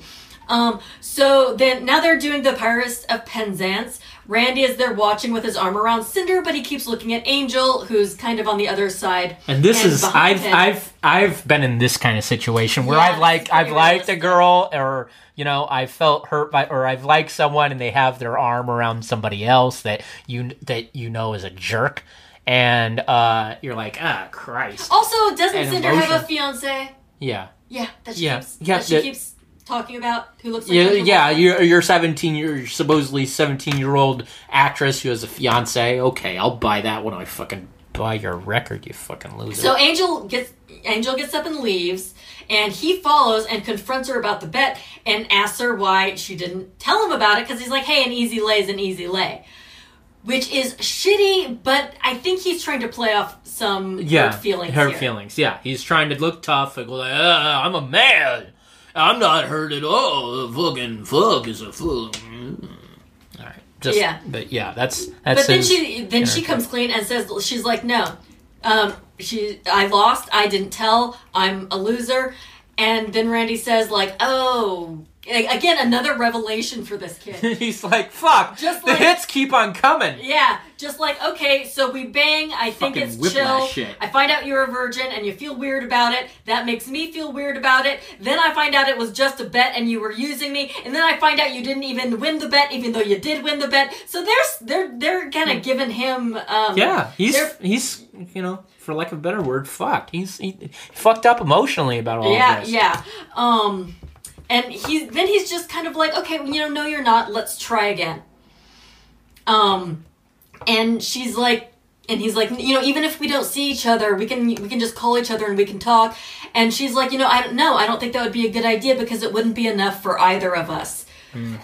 Which is really interesting. I don't necessarily understand why she feels this way What? That it wouldn't be enough. that they can't talk on the phone and be friends, maybe more. But I think this is a very much a growing up moment for her where she realizes, yeah, I am not ready to be with the dude. Yeah, and especially at that. hardcore relationship thing, especially the dude that was my first. I need. So that's why I- she may- says maybe, that shit. Maybe, yeah, you know, now That's that I'm why talking it did. out, it's like, okay, I need space. I need to reevaluate some things about myself. Yeah. And about life. And she's Okay. a teen. You get it now. Yeah, I, and now that I'm talking about it, yes, it makes perfect sense. And she's you being the in- lady in this very- conversation. and she's very much in the right. So it's not, it's not this cutesy. Yeah. I met a cute boy that I want to keep No. talking to on the phone. This is like a I need. Yeah, I, I, I went through a de-virginization last night. I didn't feel 100% great about it, and I'm feeling very emotional because there's also this other fucking Okay, bullshit I have yeah. to do with the girls. I- I'm not really ready to date you, guy who fuck had sex with me, or we had sex, or we didn't make wasn't making love, whatever that was. But it just it just having regular Okay, sex. yeah, Yeah, you're- exactly. you're you wouldn't right. want to fucking do that. Be in your You're right. in the I had to- situation. I had, I had you to, wouldn't want to. I had to talk that. it out and really kind of go through my head just a smidge more, and it's like, okay, no, totally makes sense. Yeah, it makes sense. totally makes sense. It's like, oh yeah, would I want to hang out with Matt Dillon the next day and be be her be his girlfriend after all this fucking shit? Even if I even if she saw that, if saw some sort of future with him after all that shit, she doesn't she needs some time to fucking process all of this shit before calling him up again and saying, "Hey, you Yes, want to hang out?" And. Also, he's probably he's like might be like a year, a year and a half, or even two years older than she is, Yeah. and so she has to deal with that. She also she's also 15. She might not just want uh, might even if she was interested, she might want to not go that route, especially Yeah. after that totally fair. situation. So Totally makes fair. the most sense. Okay, so at this point, I don't remember after this. Next thing I remember was them being on swings. What happened Yeah. before that, or is that? No, no, that th- no. Then they meet together on the swings. Ferris comes clean that she did not do it with Mr. Callahan. I like the quiet in this scene. It Yes, really feels it, it, they're really taking their time, taking uh taking the quiet and letting it and it finding the finding the power of quiet, finding what it can do for the scene in the movie and realizing, yeah, also when you're teens, I only know from guys' point of view, but you ha- you don't have the fucking words to say all of this shit. They Yeah. both know what go. Uh, they only need to say a couple of the things. I didn't actually have sex with him because they know the context of the other. St- they might know the context of the other stuff. They just uh, they don't have all of the words for all the stuff, uh, all of the emotions they're processing. So they're just going to say the facts of, "Hey, I didn't have sex with him, and I did."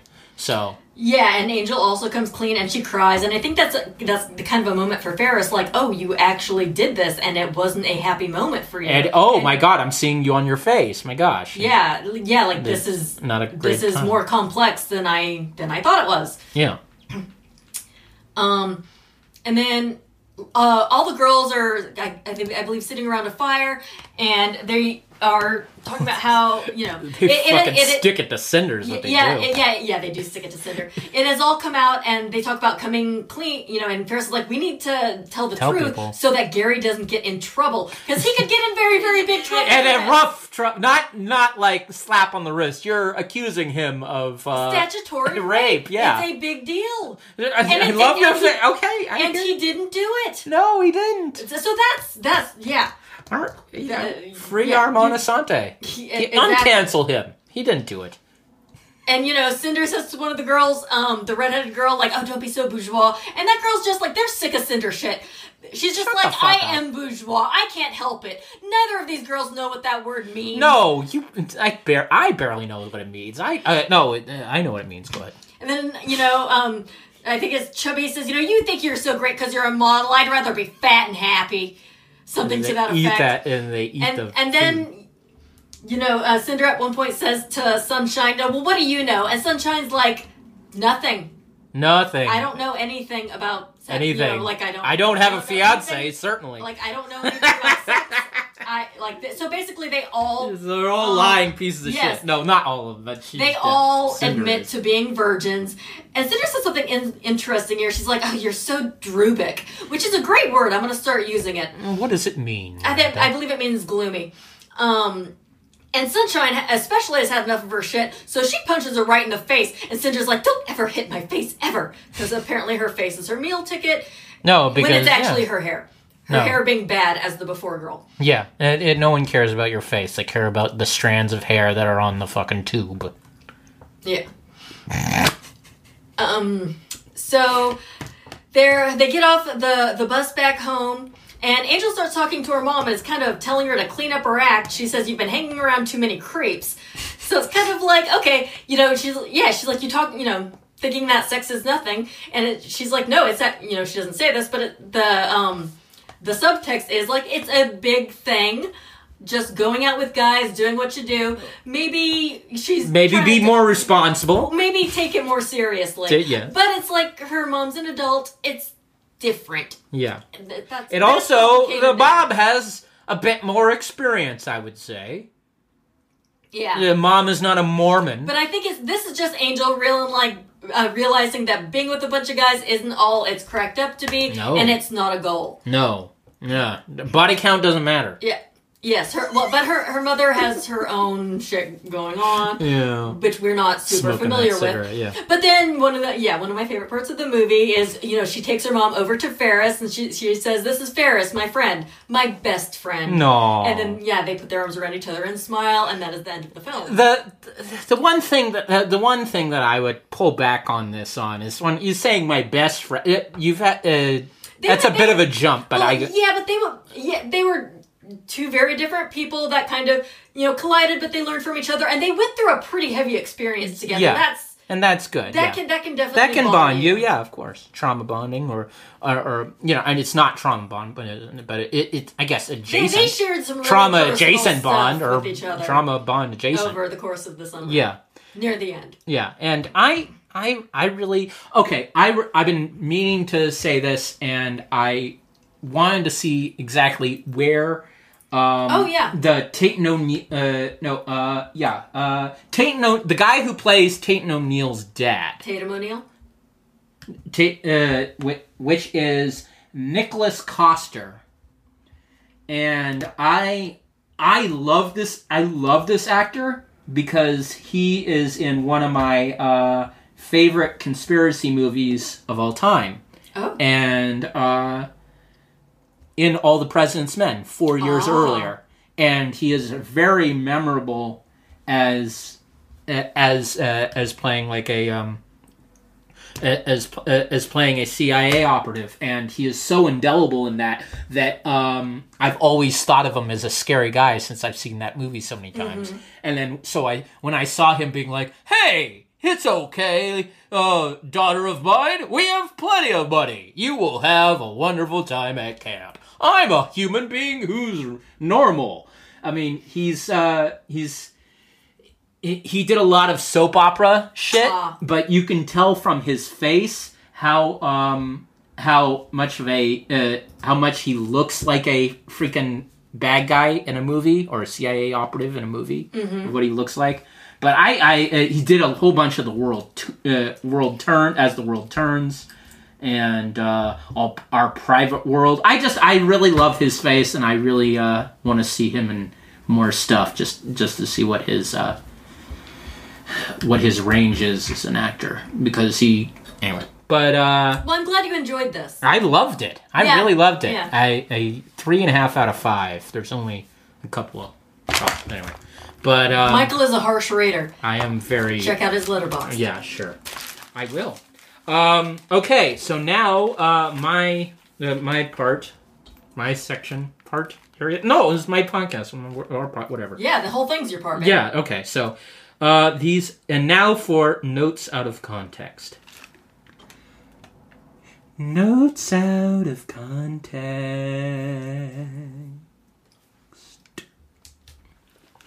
All right. This is these are notes that I wrote down that I have trouble reading that might not make any sense. Are we at are are we at the beach? Cigarette smoking slide me a smile and and a punch. More of a TV show cred. Oh yeah, you, you when we when we were doing they were doing the opening credits, you said this felt more like Oh yeah, like this felt like 1980 the. TV show credits. And oh yeah. Oh jeez. Top uh, topping fist, she might be a bit of a wealthy uh, part of a wealthy family going on on a on a summer trip pissed off in the bo- in the boss talking on the bus about movies. Miss Fancy got on the got on the bus. Fighting on the bus goes round and round and round. Pill dispenser. Cynthia Nixon before going weirdest phase to have weirdest place to have sex. Talk in bathroom. Fourth base. They all look super young. None none none of them are women. Straight uh, straight Vlad want a Viking my lesbian horny time. Oh, oh, jeez. Film sexually immature. Penny Schubert. What does that have to do with anything? Penny Schubert. Camp, Camp Town, uh, Camp Town beds. Big deal. Salter business oil. No, uh, Salter mistake because you party. La Dolce Vita. Nature is the most British burning mill make you uh, ginseng will make you sexy oh the mill will too many movies with the little guts interacting with men lo those years where i felt like a young woman Stalking and talking with an older man, very after school special vibes. You have great eyes. I'm pretty away. You're fucking away. Pre-gramming my suck stuck in the yard bus. Great music when they drive away. Oh, with the gay hairiness, 13 year old uh, Gunga Din. Gunga Din's dick has an angel face. You might be a sex object. Stuck north up my nose, Mastodon.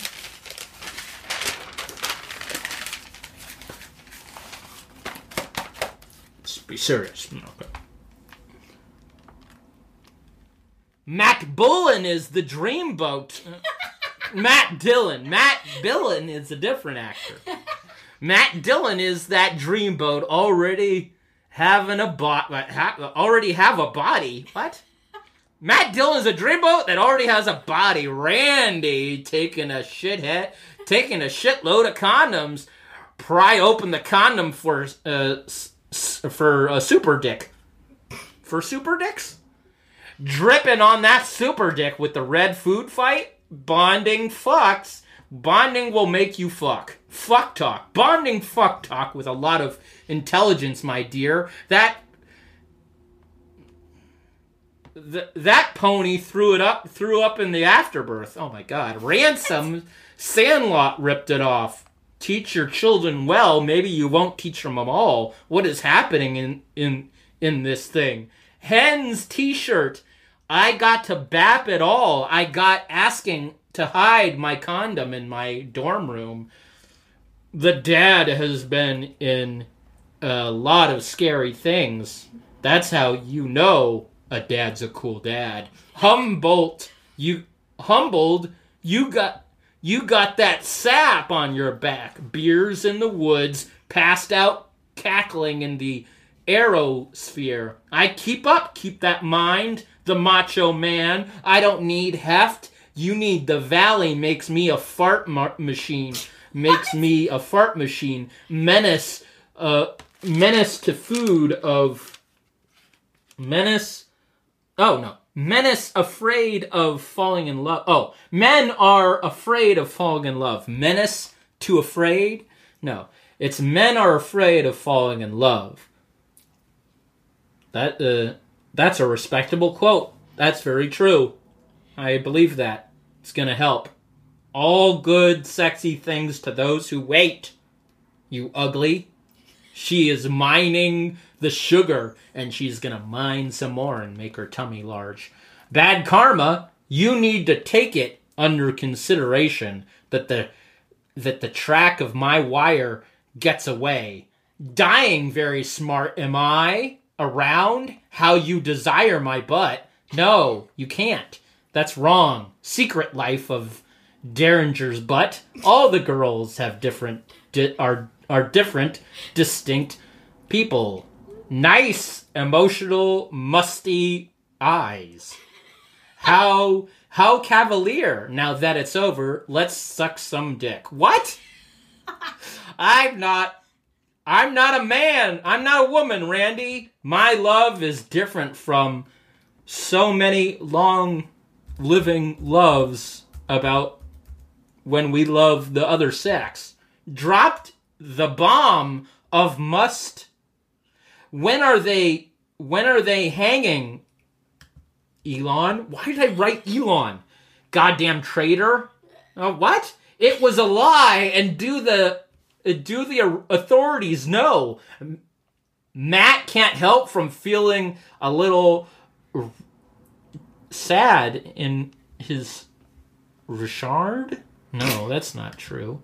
Yeah, binge my logger. What? What? What the fuck? What? Exchange of info about what really happened, and I am a bunch of vagrants. I am a ba- I am not a bunch of vagrants, and no one else is. Around the campfire, Sunshine has a pretty great uh, imperfection of hurting girls. Oh, camp. Little Wolf is bringing back the girls. Oh, best friends.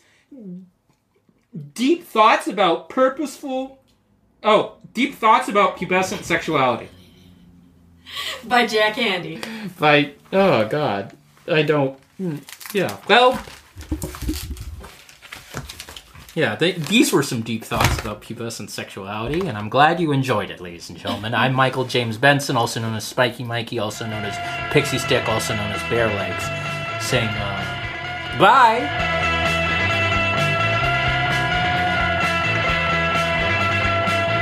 Yeah, I meant goodbye.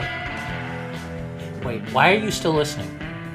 I'm also Maranda. I was also here the entire time. I know, but, you know, alright, good. Bye. Have a good time. See you later. Bye. Toodles.